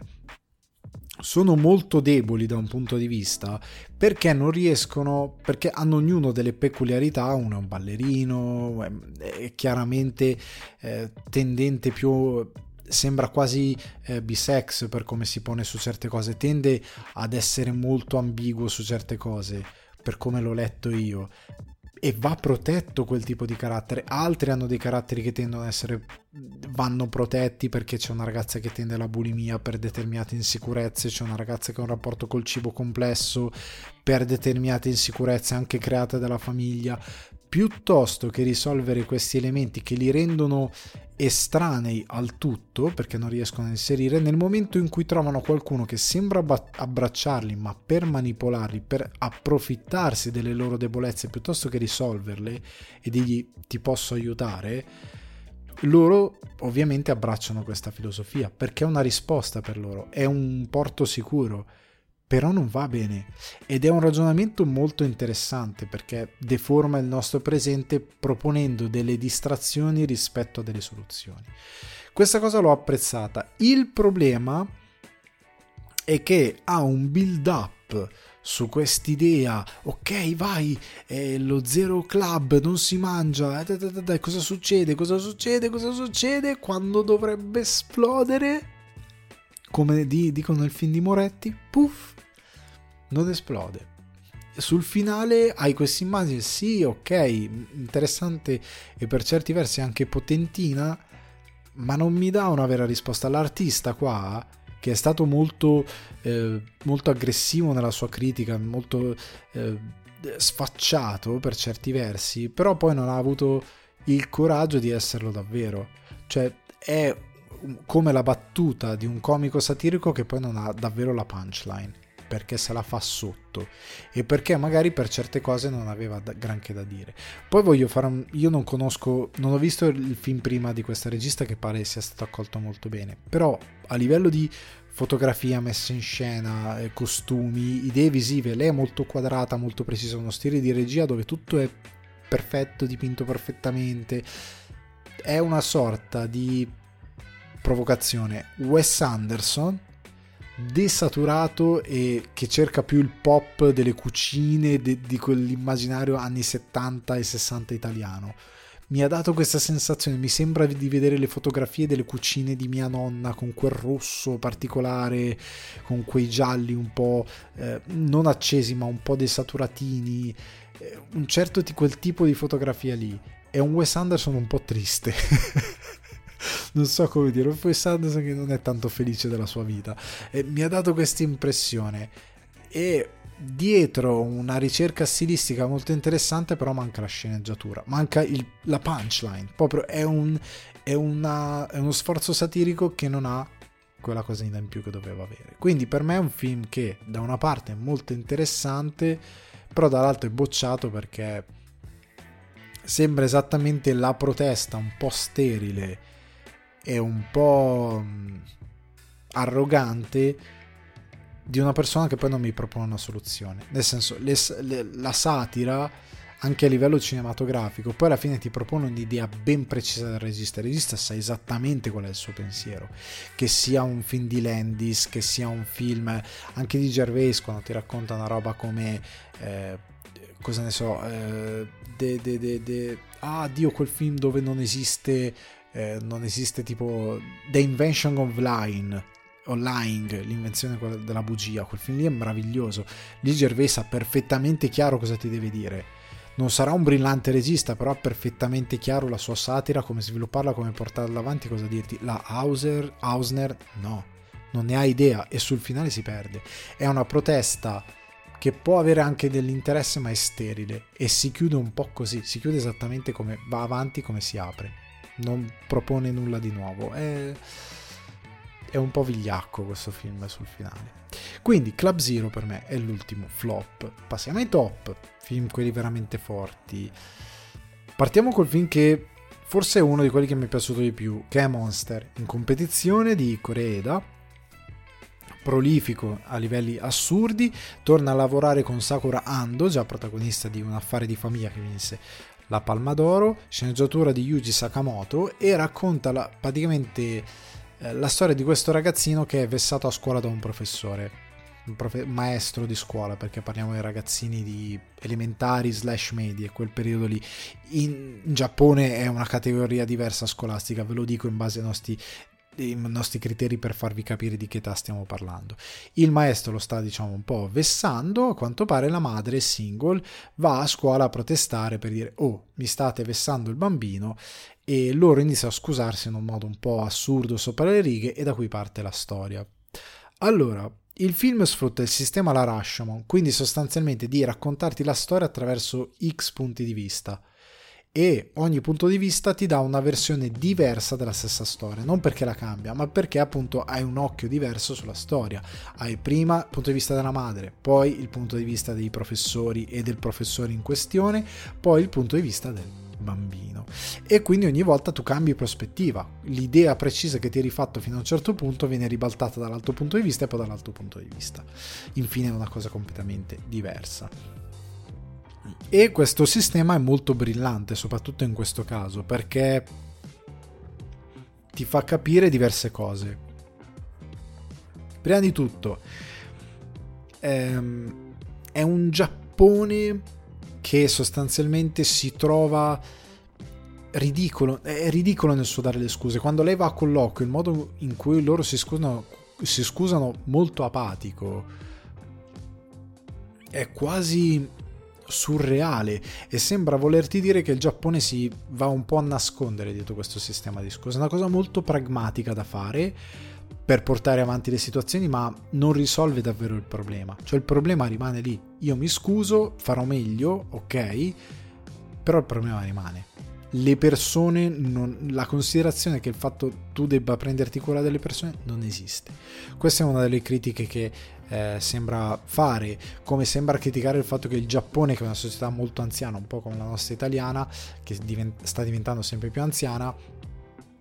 sembra diventare allo stesso tempo una, una, una società che odia i bambini, che odia i suoi figli, e, sostan- e di rimbalzo che odia il futuro, perché è una società fatta di anziano, è una società che non pensa al futuro, soprattutto se, tipo in Italia, noi siamo principalmente i grandi egoisti, non abbiamo mai quella saggezza di avere delle persone che piantano un seme di un albero che non, sotto la cui ombra non si siederanno mai. Noi non siamo così, e quindi diventando più vecchi diventerà solo peggiore la nostra società. E il Giappone per certi versi cerca di dirti che una società anziana, una società che non ha voglia di prendersi cura dei suoi figli, diventa anche arida a livello emotivo. Allo stesso tempo, appunto, un Giappone che non sa più voler bene, un po' come il Marcello Mastroianni di Otto e mezzo, mentre invece i bambini, che Coreda dirige sempre molto bene, sono quelli che hanno fantasia, hanno nobiltà d'animo, amore, e tu capisci che, soprattutto l'amore è una questione importante in questo film, e tu capisci che tutti i punti di vista che hai visto fino a quel momento, quando parlano i bambini, sono completamente ribaltati, perché le bugie dei bambini, lo scopo delle bugie dei bambini e lo scopo delle bugie degli adulti sono completamente opposti. Le scuse formali dei bambini e le scuse formali degli adulti hanno scopi completamente opposti, non vanno confusi, sono cose completamente diverse. I bambini hanno uno scopo paradossalmente più alto rispetto a quello dei bambini, e capiscono molto di più quando un altro bambino ha bisogno di loro. E non è che il bambino è un essere, perché ci sono, nel film Coreda ti fa il racconto di bambini crudeli, perché a quell'età si tende a essere un po' crudeli, ma allo stesso tempo di bambini che sanno essere molto nobili a livello di, di animo, anche a discapito della loro crudeltà. E da questo punto di vista, secondo me, Coreda riesce con una messa in scena che va dal drammatico all'allegro, allo scanzonato, al comico, a raccontarti un argomento molto spinoso, perché si parla di amore, sia fanciullesco sia, per così dire, romantico, tra bambini, che lo tratta in una maniera che, secondo me, se l'avessero trattato a Hollywood avrebbero fatto una cafonata di livello assoluto. È molto sincero questo film. Io so, sono un fan dell'onestà dei racconti, e questo film è maledettamente onesto, è davvero trovato formidabile da questo punto di vista. Mi ha commosso tantissimo, soprattutto nella parte coi bambini, non perché io sono genitore, estraete questa cosa completamente, voi potete essere anche un, una lucertola, però guardando questo film vi, vi, vi darà commozione, perché tutti noi siamo stati quella cosa lì. Tutti noi siamo stati quell'essere vivente dotato di quella fantasia, di quella capacità di evasione, di quella capacità di subire determinate cose che ci vengono fatte dagli adulti, anche molto brutte, e però trovare una luce, trovare un, una soluzione che da adulti poi sembriamo perdere, ed è quello che perde la società. Però comunque sta di fatto che il racconto che fa Coreda è straordinario, un film scanzonato, diver- ripeto, divertente, anche in un momento drammatico lui ti ci butta una battuta che fa scoppiare tutto il cinema che rideva. È stato meraviglioso e ha un finale del quale non vi posso dire nulla perché è straordinario, l'ho, l'ho amato tantissimo, che ti dà tutto lo spettro delle emozioni, ecco, lo dico così, dà tutto lo spettro delle emozioni, te lo dà nel finale ed è meraviglioso. Per quanto mi riguarda, film stupendo. Altro film in competizione che invece mi è piaciuto molto è Four Daughters di eh, Canuti Canuti Ben Ania, scusate la, pron- la pronuncia un po' distratta, però ecco di cosa parla questo film. È una sorta di docufilm nel quale praticamente si racconta la storia di um, questa donna e l- la storia più che altro delle sue quattro figlie, delle quali noi ne vediamo solo due perché le altre due, le maggiori se non vado errato, sono state mangiate dai lupi, ovvero sono state portate via da Daesh, quindi sostanzialmente dal... dall'ISIS. Allora, cosa c'è di davvero interessante in questo film? Allora, prima di tutto che il sistema di narrazione è molto interessante, perché tu fino a un certo punto hai quasi la percezione che siamo tutti degli attori, perché il documentario ti mette la, le vere protagoniste, quindi la madre con le due figlie eh, che sono rimaste con lei, ma allo stesso tempo un'attrice che deve interpretare lei nelle ricostruzioni di c- certi fatti molto pesanti, e le attrici che devono interpretare le altre due sorelle che sono eh, state mangiate dai lupi, per così dire, ok? Quindi questa è la struttura del film. Il problema è che a un certo punto le cose si mescolano e sono tutte a confronto. Tu hai nello stesso momento in scena la madre vera con la madre fittizia, hai le parti ricreate che ti raccontano a volte in modo quasi comico perché sono ricreate, ma a volte vedi dietro le quinte con lei che corregge, no ma questa cosa era più fatta così, non era fatta così, e quindi il sistema di narrazione è molto divertente da quel punto di vista, ma è anche incredibilmente serio, è molto pesante. Pesante non nel senso che è inguardabile, pesante nel senso che comunque ti racconta dei temi molto maturi e dei quali, ai quali noi siamo molto estranei per certi versi, siamo, non siamo proprio dentro un certo tipo di narrazione. Io ad esempio mi sono sempre informato molto poco e so molto molto molto poco rispetto a quello che dovrei sapere riguardo alla vicenda di Daesh, riguardo i contrasti che ci sono in quella zona, ma soprattutto non immaginavo determinate cose, alcune le ho, le ho assorbite, alcune le avevo assorbite fino a un certo punto, nel senso anche il tipo di cultura che ha a livello di background questa donna è particolareggiato, nel senso che ha anche uno spirito eh, strambo, perché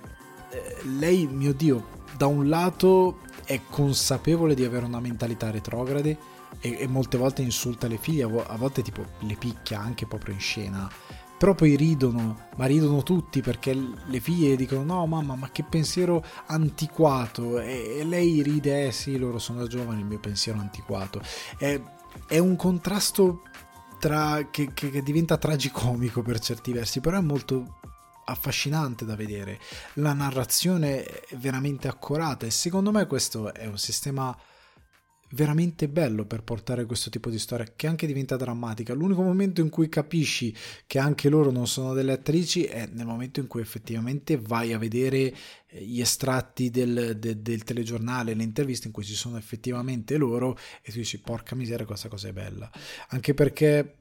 hanno una buona presenza, cioè sanno stare davanti alle telecamere, quindi hanno una naturalezza che a questo punto credo sia merito della Benania, che è riuscita molto bene a mettere a loro agio le, le intervistate, quindi a, a darle un, un, giusto, un giusto spazio, un giusto peso nella narrazione, nel racconto che voleva fare della loro storia. Quindi questo Four Daughters a me è piaciuto molto, è uno dei film che ho gradito di più in concorso. Ovviamente non credo oh, verrà palmato mh, perché ha di fronte dei giganti, però è da tenere d'occhio e spero che verrà distribuito e che lo possiate guardare, perché è un modo interessante, affascinante, accurato e anche intelligente nel realizzare una sorta di docufilm, di realizzare un documentario e di cambiare un po' questo formato di interviste per rendere, per dare un certo coinvolgimento al pubblico, per rilassare gli intervistati, ma in particolare secondo me per tirar fuori qualcosa, perché riesce a tirar fuori dei, dei sentimenti che altrimenti, altrimenti secondo me avrebbe fatto fatica a far, a far venire a galla, per veicolarli allo spettatore, per raccontare questa storia tragica che ha però un background che è importante conoscere. The Zone of Interest, anche questo in competizione, di Jonathan Glazer, che ritorna dopo il suo Under the Skin, a dieci anni da Under the Skin, film molto interessante con Scarlett Johansson, meraviglioso, e tratto dal libro del duemilaquattordici omonimo di eh, Martin Amis, ti racconta l'Olocausto, però contrariamente a qualsiasi altro film sull'Olocausto decide di lasciarlo sullo sfondo, perché noi seguiamo la famiglia di Rudolf Hoss, comandante del campo di sterminio di Auschwitz, quindi uno dei peggiori campi di sterminio del, eh, della storia dell'Olocausto, che eh, seguiamo la sua famiglia che vive in questa villa idilliaca nel verde, mer- bellissima, meravigliosa, e che sta letteralmente muro a muro col campo di concentramento. Quindi l'Olocausto è sullo sfondo, letteralmente. Io ero al cinema, sono rimasto, non capivo, perché noi seguiamo questa famiglia, all'inizio loro sono al lago, si apre con queste immagini di loro in riva al lago che giocano, i bambini che si buttano nell'acqua, giocano, scherzano con i genitori, eh, poi lui va a casa, si veste e c'ha la divisa nazista, però la camera si sposta, lui sale a cavallo, vado a lavoro, esce, quasi tragicomica la scena, fa due passi, c'è la guardia e tu vedi Auschwitz. E lì ti colpisce, perché tutta la storia poi racconta questa vita bucolica di carriera, lui che spinge, uomo eh, uomo dedito alla carriera, ma la sua carriera significa uccidere gli ebrei, e lui particolarmente bravo a quanto pare, e lui continua a far carriera, lui continua a salire di grado, di grado. Lui a un certo punto c'è anche il contrasto con la moglie che si trova ricchezze, pellicce, lasciamo perdere, e si trova tutte queste cose che chiaramente sono collegate allo sterminio, non vi dico come, però vi dà questa dissonanza di benessere e pam, poi uno stacco che ti, che ti ricorda che quel benessere è figlio dell'Olocausto, non è figlio di una società produttiva, è figlio dello sterminio, e tutto il tempo tu hai questa, questo doppio racconto e contrasti familiari basilari, tipo lui che deve essere trasferito per lavoro, ma lei non sa, io non voglio andare via da Auschwitz, questa frase che ti rimane, fai cosa? Eh, scusami, proprio, fai cosa vuol dire non vuoi andare via da Auschwitz? Perché tu vedi costantemente il campo di concentramento, perché tu vedi questa, i bambini che giocano nel prato, in sottofondo vedi eh, le ciminiere dei forni crematori, crematori che sputano fumo, senti colpi di, pis- di, di fucile, di probabilmente qualcuno che viene giustiziato. Poi loro hanno perennemente in casa questo cane che gira per casa, è sempre presente, anche buffo in alcuni momenti, però è un cane che simboleggia un po' la morte, che più che altro è un cane che loro potrebbero usare tranquillamente per tenere a bada i... gli imprigionati nel, nel campo, e, e quindi ti dà un senso di non sei proprio tranquillo mai, e loro continuano a vivere questa vita, hanno bambini, e hai questi momenti in cui cala la notte e la casa viene inonda, irradiata da questa luce arancione che sono le fiamme che sputano le ciminiere di Auschwitz, c'è lui che va in bagno e sputa la cenere, e, e tu non capisci, hai dei momenti in cui sono dei personaggi in particolare che sono quelli diciamo più innocenti, che in questi momenti in cui il campo di concentramento diventa un po' più forte soffrono, e tu li vedi soffrire perché sono due estremi della vita che hanno una saggezza, una purità tale, una purezza scusate tale per farvi capire, che percepiscono che quella cosa lì è malvagia, puramente malvagia, e più si va avanti e più lui eh, trasforma questo racconto in qualcosa di surreale, pur raccontandoti una vita normale. Non ci sono, non immaginate cose pare... racconta una vita normale, ma questo campo è sempre sullo sfondo. Gli ebrei, i prigionieri, a volte entrano in campo, magari curano il giardino, c'è questa, lui che butta delle ceneri nelle rose e tu capisci che le ceneri, cioè, il giorno dopo magari c'è anche lui tra le ceneri, capite quello che sto, vi sto dicendo? Eh, questo racconto che a un certo punto a schermo gli atti sono divisi dai colori del, del nazismo, il bianco, il nero e il rosso, eh, è una storia che diventa la storia stessa con la S maiuscola, a un certo punto entra nella narrazione, nel senso che diventa messa in scena, non vi dico come, ma a un certo punto la storia entra, irrompe nella narrazione e, e tu vieni presa a schiaffi, e viene, a schiaff- viene presa a schiaffi lo stesso protagonista da questa cosa. Però è un film davvero potente. E l'altro film che si dice in questi giorni, come dicevo prima, che probabilmente a Östlund gli è piaciuto tanto, potrebbe andare a Palma, ed è davvero forte, è davvero forte, è di A ventiquattro, tra l'altro, A ventiquattro, quindi ci hanno visto davvero lungo, il film è molto molto d'impatto. Andiamo avanti con Anatomy of a Fall, anche lui in competizione, di Justin Triet, e praticamente racconta un fatto di cronaca, un fatto di cronaca come noi ne abbiamo visti tanti. Si parla di questa baita fuori Grenoble, in un paese di, rurale di provincia, dove praticamente c'è una morte che sembra accidentale, questo tizio sposa, sposato e con un figlio piccolino che ha un problema di vista dopo un incidente, comunque, che viene trovato morto, sembra che sia caduto dall'ultimo piano della casa, però la morte accidentale è un po' strana e quindi giustamente viene in- indagata la moglie, che era l'unica persona in casa in quel momento, perché pensate anche alla nostra cronaca, baita sopra un cucuzzolo della montagna, uno muore in piena mattina, che l'ha ammazzato qualcuno? Chi l'ha ammazzato? Chi è che è andato lì a fare questa cosa e poi puff è scomparso? E quindi parte l'indagine. La cosa interessante è che tutto parte quasi come un giallo. Tu pensi alla piccola comunità, lei è la straniera, fa la scrittrice, è tedesca, lui è francese, siamo in Francia, la simpatia verso di lei a livello popolare non c'è, è un personaggio molto particolare perché è una famosa romanziera, però ha una determinata fama, quindi tu pensi che entri tutto quel meccanismo di pubblico che parla alle spalle, la gente salutava sempre, mmm, non mi è mai piaciuta, mmm, trattava male il marito, pensi che si vada in quella direzione, invece no, arriva l'avvocato, inizia a parlare con lei, iniziano le indagini, le ricreazioni della polizia, del, del, del, degli studiosi forensi, le macchie di sangue, inizia tutto questo processo, si va, poi c'è un salto di un anno, si va letteralmente a processo, i punti di vista cambiano, a volte guardiamo la situazione dalle telecamere letteralmente del telegiornale, a volte veniamo messi proprio con la regia seduti a spiare lei nel banco dei testimoni tra le teste in soggettiva, è come se noi diventassimo il pubblico che segue il processo. È molto interessante questa dinamica e la guardiamo lei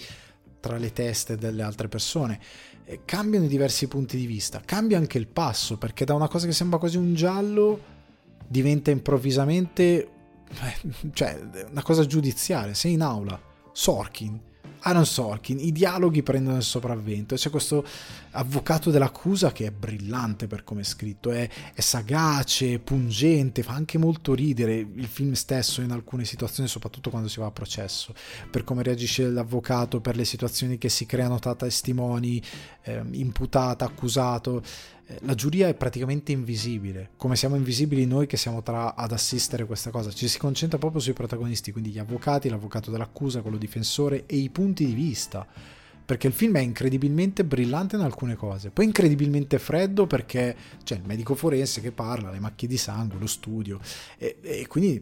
dici ok, super, c'è lo psicologo, e poi a un certo punto irrompe nella narrazione la testimonianza di lei, che porta dei ragionevoli dubbi, come è ragionevole dubbio il fatto che lei sia indagata, perché più si va avanti, più si scoprono le cose e, e più tu dici, ah, questo rapporto però diventa un'anatomia più che della caduta, letteralmente dal fatto che lui è caduto, l'anatomia del, del come si chiama, scusatemi, del, del, del, del matrimonio, cioè del loro rapporto, e è bello come vengono messe in scena. A un certo punto c'è una litigata messa in scena in una maniera brillante, recitata meravigliosamente da loro due. I tre protagonisti sono tutti bravi, i, i due eh, marito moglie, e il bambino soprattutto, che ha un ruolo molto importante, è bravissimo,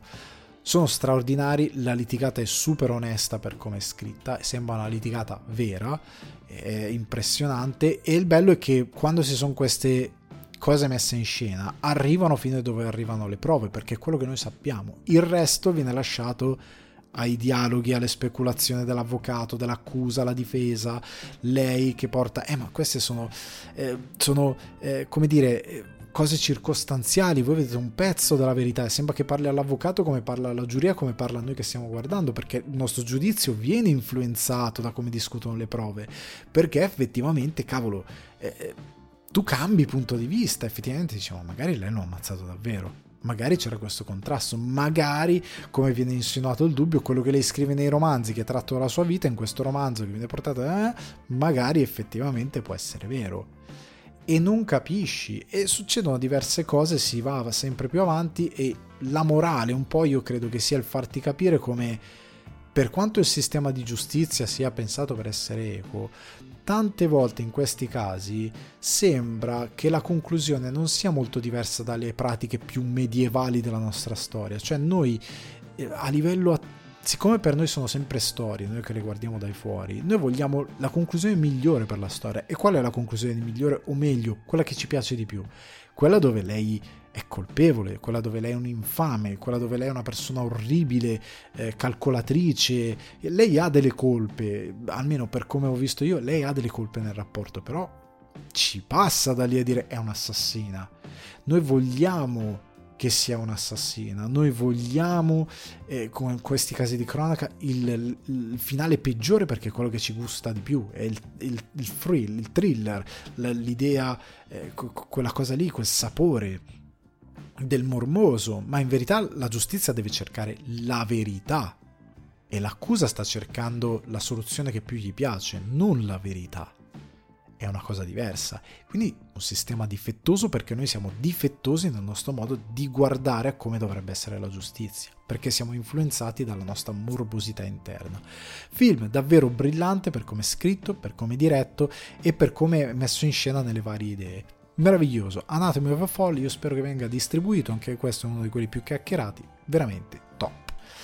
May December, anche questo in competizione, di Todd Haynes, con Julianne Moore, Natalie Portman e Charles Melton, che alcuni ricorderanno per Riverdale. Todd Haynes è quel regista molto particolare di Lontano dal Paradiso, Carol e anche quel film su Bob Dylan molto interessante, che lui soprattutto in Lontano dal Paradiso e Carol ha questa meravigliosa capacità di abbracciare le controversie, però passandotele attraverso amore, psicosi, romanticismo. Anche Lontano dal Paradiso, anche Carol appunto, parlano di argomenti molto spinosi all'interno della nostra società, però attraverso qualcosa di romantico, qualcosa di dolce, qualcosa di drammatico. Lui riesce ad ammorbidire la controversia attraverso strati umani più interessanti,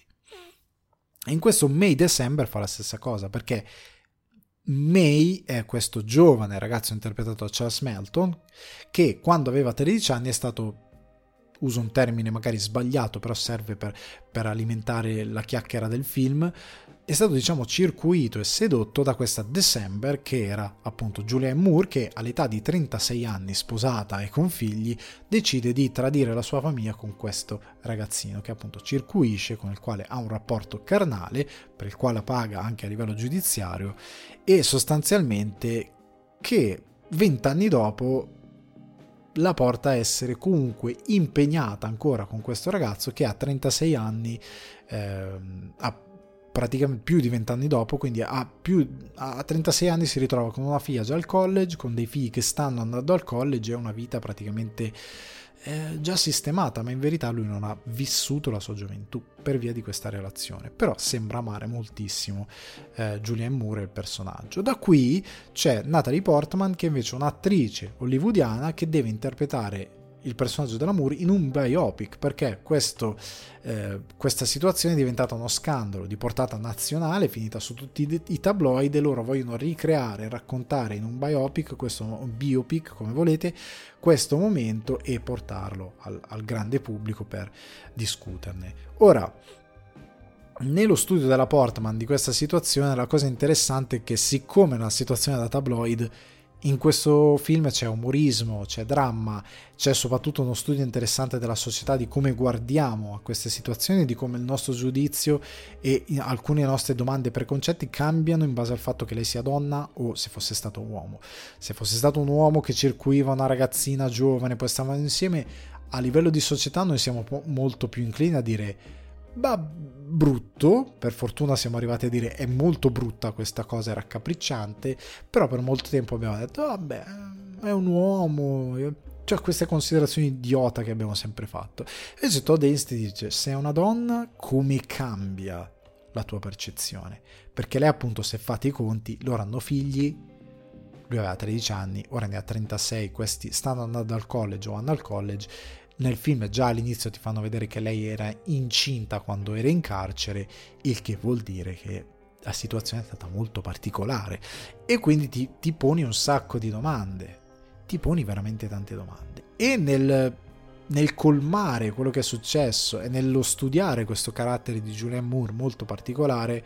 Natalie Portman affonda in una storia assurda, una storia che ti, ti pone appunto questa controversia, te la va a snodare. La cosa interessante è che ha elementi di follia, perché essendo una cosa da tabloid, lui a volte mette della musica che sembra quasi a soppopera, un tipo di regia, dei momenti quasi comici che fanno ridere la sala, fanno reagire la sala, perché sembrano quasi veramente da soppopera, sono assurdi, sono veramente fuori di testa, però è fatta apposta per darti la, la, la, la follia. Anche il personaggio di Charles Melton, a volte tra i due, tra Portman e Moore, è quello più innocente, perché lui ha, ha, è come se fosse passato dall'adolescenza all'età adulta senza imparare determinate cose. Lui è un po' preso nel mezzo, è quello più ingenuotto, è un po' più stupidotto, diciamo, in modo comico, mentre invece Julianne Moore sembra quasi eh, come dire Norma Desmond di Viale del Tramonto, è veramente fuori di testa per diecimila ragioni. Sta, sta proprio fuori come un, un, un balcone per certi versi, però per tante altre cose è un personaggio interessante, perché come dice poi la Portman, poi ha tutta questa parte dove anche parla di recitazione, di sesso sul set, di come vive la, un'attrice il sesso da girare sul set. È una cosa che lei ha discusso molte volte, anche nella sua carriera ha fatto delle scelte molto precise per via eh, di determinate situazioni, di come è stata sessualizzata in modo orribile dal pubblico quando era una ragazzina. Insomma, sostanzialmente ci sono molte discussioni interessanti che ruotano all'idea del ruolo della donna nella nostra società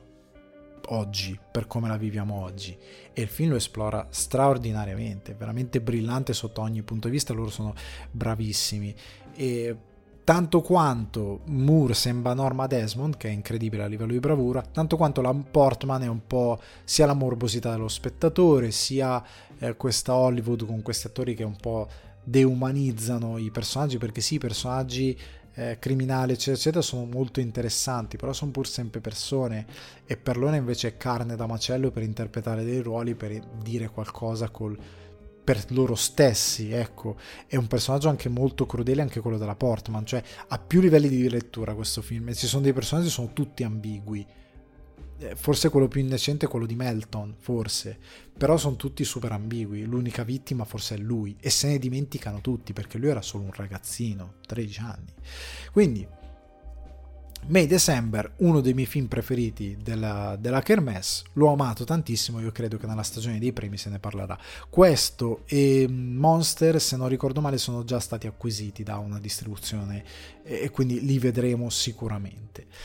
Ora, Film molto interessante Only the River Flows, di, della categoria Uncertain Regard. Ve ne parlo molto velocemente. Wei Shunjun, che dirige questo film tratto da una novella del romanziere cinese Yu Ha, e ci porta nella Cina degli anni novanta per raccontarci l'indagine del detective Ma Zhe, impegnato a investigare su una serie di omicidi che avvengono nel piccolo villaggio di Banpo. Sostanzialmente pensate agli anni novanta, pensate a un thriller, magari pensate a un noir. Eh, pensate, scusate, pensate a Seven. Invece qua andiamo nel noir, proprio qua andiamo nel noir. Eh, pensate che eh, loro devono investigare su questi omicidi e il campo base viene eh, sistemato in eh, un vecchio cinema dismesso, sul palco eh, dove dietro c'è lo schermo c'è l'ufficio del il campo base della polizia e l'ufficio del detective nella cabina eh, di proiezione. C'è anche una cosa molto interessante, film tra l'altro girato in pellicola, una, a livello visivo è stupendo, è veramente bello, ma soprattutto è una Cina che non è quella di oggi, anni novanta, è una Cina super decadente, prima del suo sviluppo economico eh, molto veloce, molto eh, grande. Stiamo parlando di un setting storico completamente diverso e alieno per noi, però meraviglioso, eh, perché...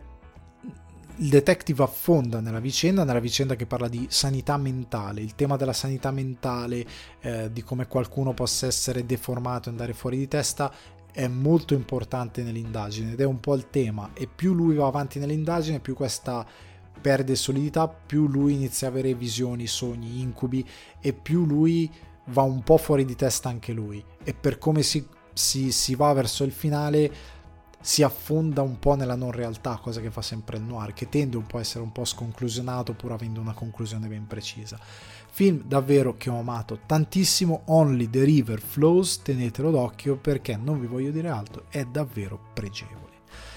Ultimo film che vi voglio, del quale voglio parlare, è Sleep di eh, Jason Yu. Questo nella so- selezione della Semaine de la Critique. Lee Sung-kyung, già visto in Parasite, e Jong Yoo-mi, i due protagonisti, sono questa coppia sposata che eh, sta aspettando un bambino, lei donna in carriera, lui aspirante attore, eh, uniti fino alla fine, convinti di poter affrontare qualsiasi ostacolo e avversità rimanendo insieme. Quello che succede è che praticamente lui, molto stressato, inizia ad avere dei disturbi del sonno, dei disturbi del sonno che lo portano a essere sonnambulo, quindi sostanzialmente lui inizia a fare delle cose un po' creepy. Il problema è che queste cose diventano sempre più pericolose per lui stesso sia che per lei, e noi iniziamo a vedere le cose dal punto di vista di lei, che diventa un po' la sorta di classica eroina Scream Queen da film dell'orrore. Iniziamo a seguire lei, iniziamo a preoccuparci anche perché loro nel frattempo hanno il bambino, quindi il pericolo diventa un mio Dio, fa del male al bambino. Questi disturbi del sonno che noi pensiamo poco comuni, in verità sono più comuni di quanto si possa immaginare, anch'io ne sono stato vittima di eh, terrore notturno e altre cose, per chi ti sta accanto sono terrificanti, per te che le vivi sono molto strane, però fino a un certo punto per chi ti sta accanto sono una follia. Però ecco, eh, lui inizia ovviamente a cercare rimedi, va da un medico, però le cose sembrano non funzionare e noi abbiamo momenti in cui ridiamo e momenti in cui siamo terrorizzati da quello che succede letteralmente, e, e il più va avanti più il film cambia e si sposta, perché tu inizi a pensare al paranormale, è una cosa che rimane sullo sfondo, perché la protagonista che noi seguiamo inizia a diventare sempre più psicotica, inizia a avere sempre più paura e va giù nella follia proprio totale, perde completamente il contatto con la realtà e eh, il film si sposta, e quindi il nostro protagonista che ha dei problemi inizia a essere lui, perché lui, si è ter- lui non è terrorizzato, perché lui è quello che dorme, però poi inizia a essere terrorizzato dalle reazioni di lei e da quello che lui inizia a subire, e quindi il film si sposta. Film molto geniale, eh, davvero. Regista che anche lo sceneggiatore è stato molto intelligente, perché è quasi tutto ambientato dentro l'appartamento e la gestione a livello di regia, tensione, momenti comici è veramente di ottimo livello, è uno dei film che mi ha sorpreso di più. Sleep della Semaine de la Critique, tenetelo, anche questo segnatevelo, perché qualora dovesse arrivare in qualche distribuzione, spero che succeda, è assolutamente da vedere. Ora, prima di passare alla recensione un po' simbolo di questa puntata, per mantenere anche diciamo il format canonico, vi vorrei dire quella che è la mia palma. Cioè il film a cui, in base a quelli che ho visto, ragazzi, vi ripeto, sfortunatamente non li ho potuti... Io, fosse per me, io sarei ancora lì, onestamente, per vedere tutto. Sfortunatamente non, non, è, potu- non è stato possibile. Quindi, in base a quello che ho visto, di quelli in competizione, se io dovessi dare la palma, probabilmente, a mio gusto, la darei a Monster. Perché la darei a Coreda? Perché... Eh, sapete come valuto io le cose? Io valuto il tutto del film, e secondo me il film di Coreda nel, nel, nello sguardo nel totale è quello che più di tutti è il più rotondo di tutti, è quello che quello di Glazer mi è rimasto molto dentro, però credo che in alcune cose abbia eh, non sia perfetta, non lo, non l'ho visto perfettamente centrato e fortissimo sotto ogni punto di vista. Io ho trovato invece che Coreda nel suo Monster riesce a trattare un argomento molto spinoso, molto attuale, con un occhio molto fresco, molto intelligente, molto aggraziato, in maniera,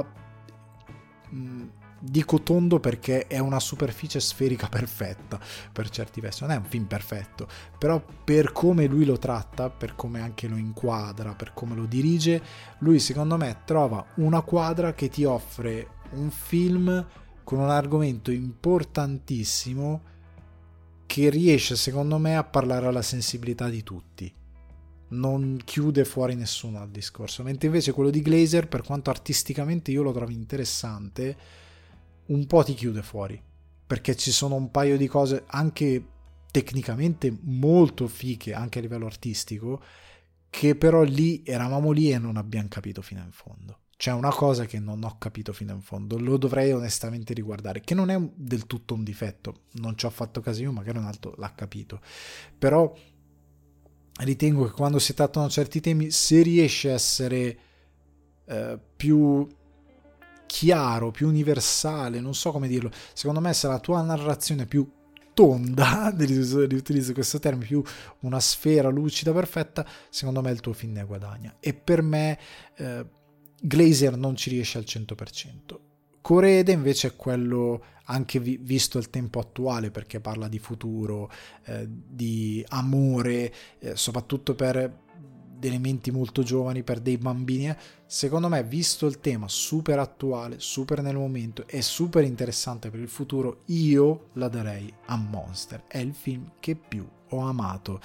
di questa Cannes. E ora, ragazzi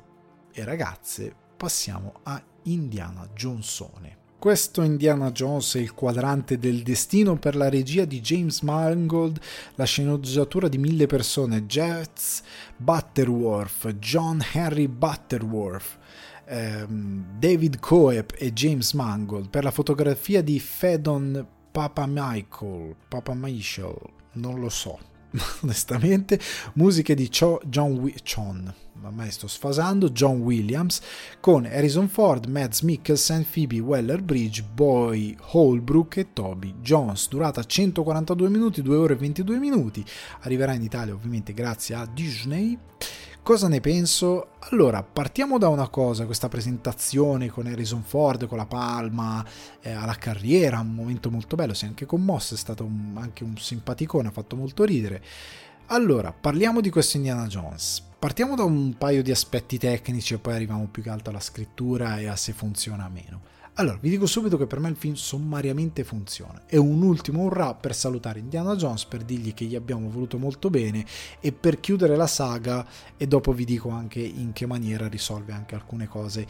che erano state fatte col teschio di cristallo. Allora, parliamo dell'elefante nella stanza, il V F X per il ringiovanimento funziona moltissimo quando i personaggi sono statici, tipo Mads Mikkelsen è ringiovanito molto bene nelle scene in cui è ringiovanito, anche perché la sua, diciamo, mobilità a schermo è molto poca e lui funziona. Quelli di Harrison Ford funzionano nelle prime scene, nel momento in cui deve, deve entrare in azione funziona molto meno, diventa un po' più C G I e funziona di meno, perché finché lui deve parlare, deve rispondere a un interrogatorio, Quello che succede è che tu hai tante immagini di riferimento che loro hanno utilizzato dei film precedenti che puoi sfruttare per renderlo, su, per renderlo quanto più fotorealistico possibile. Quando passi all'azione, no. Anche perché hai molti altri elementi di C G I, quindi tendi a ammorbidire tutto, e probabilmente anche il volto più giovane di Indiana, che diventa secondo me in certi momenti totalmente C G I, proprio anche il modello, eh, quindi anche il corpo è sostituito completamente, funziona un po' di meno. L'altra cosa che non mi è piaciuta è un green screen sul finale, un momento molto enfatico che, porca miseria, hai viaggiato in tutto il mondo, sei andato anche a Cefalù in Sicilia, eh, che si vede benissimo, si vede tantissimo, è molto bello, anche se viene spacciata per un'altra città, però gli americani lo fanno sempre anche eh, quando dipingono le varie location negli Stati Uniti. Comunque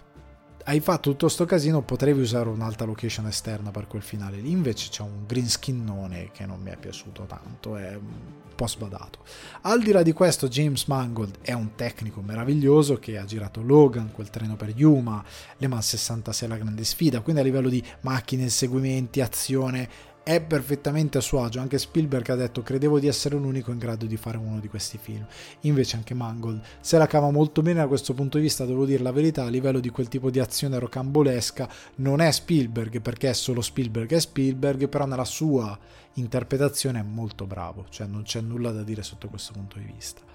A livello di scelte di scrittura, ecco, non è spoiler, è chiaro perché non c'è nel trailer, non c'è tra il cast, se andate a leggere il cast della locandina non c'è, non c'è Shia LaBeouf, quindi l'idea che era stata seguita allora anche da Spielberg, perché in quel momento era il personaggio molto forte, di dare a Shia LaBeouf le redini un po' di Indiana Jones, un po' c'era quella mezza idea, è chiaro che non è andata avanti, è chiaro che va in qualche modo giustificata l'assenza di quel personaggio in certi... in una certa misura lo fanno anche per creare un conflitto emotivo, per far iniziare la storia, e che inizia con Indiana Jones nel fine degli anni cinquanta, primi anni sessanta, che si sta ritirando, sta andando in pensione come professore, non è neanche più professore di una facoltà praticamente prestigiosa, ed è protagonista di un presente che non gliene frega più niente della storia, non gliene frega più niente di Indiana Jones. Il tema del tempo e di come è cambiato il tempo è molto importante in questo film, e non gliene frega niente perché l'uomo è appena andato sulla luna. If you believe they, they put a man on the moon, come la canzone dei Rem. Siamo andati sulla luna e quello è il nostro presente, è una cosa che ha riunito l'umanità, perché ci siamo visti come una palla in mezzo allo spazio, nessuno gli interessa più eh, di Archimede, nessuno gli interessa più di quello che è stata la storia dell'uomo, eh, tuttavia e, e Indiana Jones quindi è un po' decaduto sia nel nostro presente sia nella narrazione, tuttavia i nazisti esistono ancora, quelli non cesseranno, sfortunatamente sembra non cesseranno mai eh, di esistere, e quindi tornano con il personaggio di Mads Mikkelsen che con questa eh, com'era, ruota del quadrante del destino sostanzialmente cerca questo reperto, perché è molto collegato al tempo, non vi dico che cosa fa, gli serve come reperto per, diciamo, ricreare eh, un, il nazismo, sostanzialmente per ricreare un qualcosa che secondo lui dovrebbe tornare. Ora, la cosa molto eh, che mi delude della trama è che Mikkelsen è mal sfruttato. È un cattivo assolutamente poco incisivo, esattamente come Boyd Holbrook, che è quasi invisibile nel film. C'è anche da dire che Indiana Jones è un personaggio che ha sempre vissuto di se stesso, cioè di Indiana Jones ti, ti, sì, lui odia i nazisti, sì, questa, però questa cosa deve stare in un museo, cioè i protagonisti di Indiana Jones sono sempre stati lui, la sua spalla, che in molti casi è stato il padre, quindi ehm, Sean Connery, e ha sempre vissuto del suo carattere, delle sue azioni. È uno dei pochi protagonisti del cinema che più che de- della grandezza dei villain vive della sua stessa grandezza, della sua stessa capacità di ipnotizzare il pubblico, di conquistarlo, della sua verve, del suo carattere. Tu- tutto quello che ti ricordi di Indiana Jones è Indiana Jones, non tanto il cattivo. I nazisti li vogliamo tutti morti e non ce ne frega niente, quindi però sai, ci metti Mikkelsen, Boyd Holbrook, ti aspetti qualcosa di più. Ben sfruttato invece è Phoebe Waller-Bridge, che diventa una sorta di figlioccia, perché lei è la figlia di questo personaggio interpretato da Toby Jones, che è una sorta di suo miglior amico da un certo punto delle avventure, eh, che vediamo attraverso la scena d'apertura, e che rappresenta per Indiana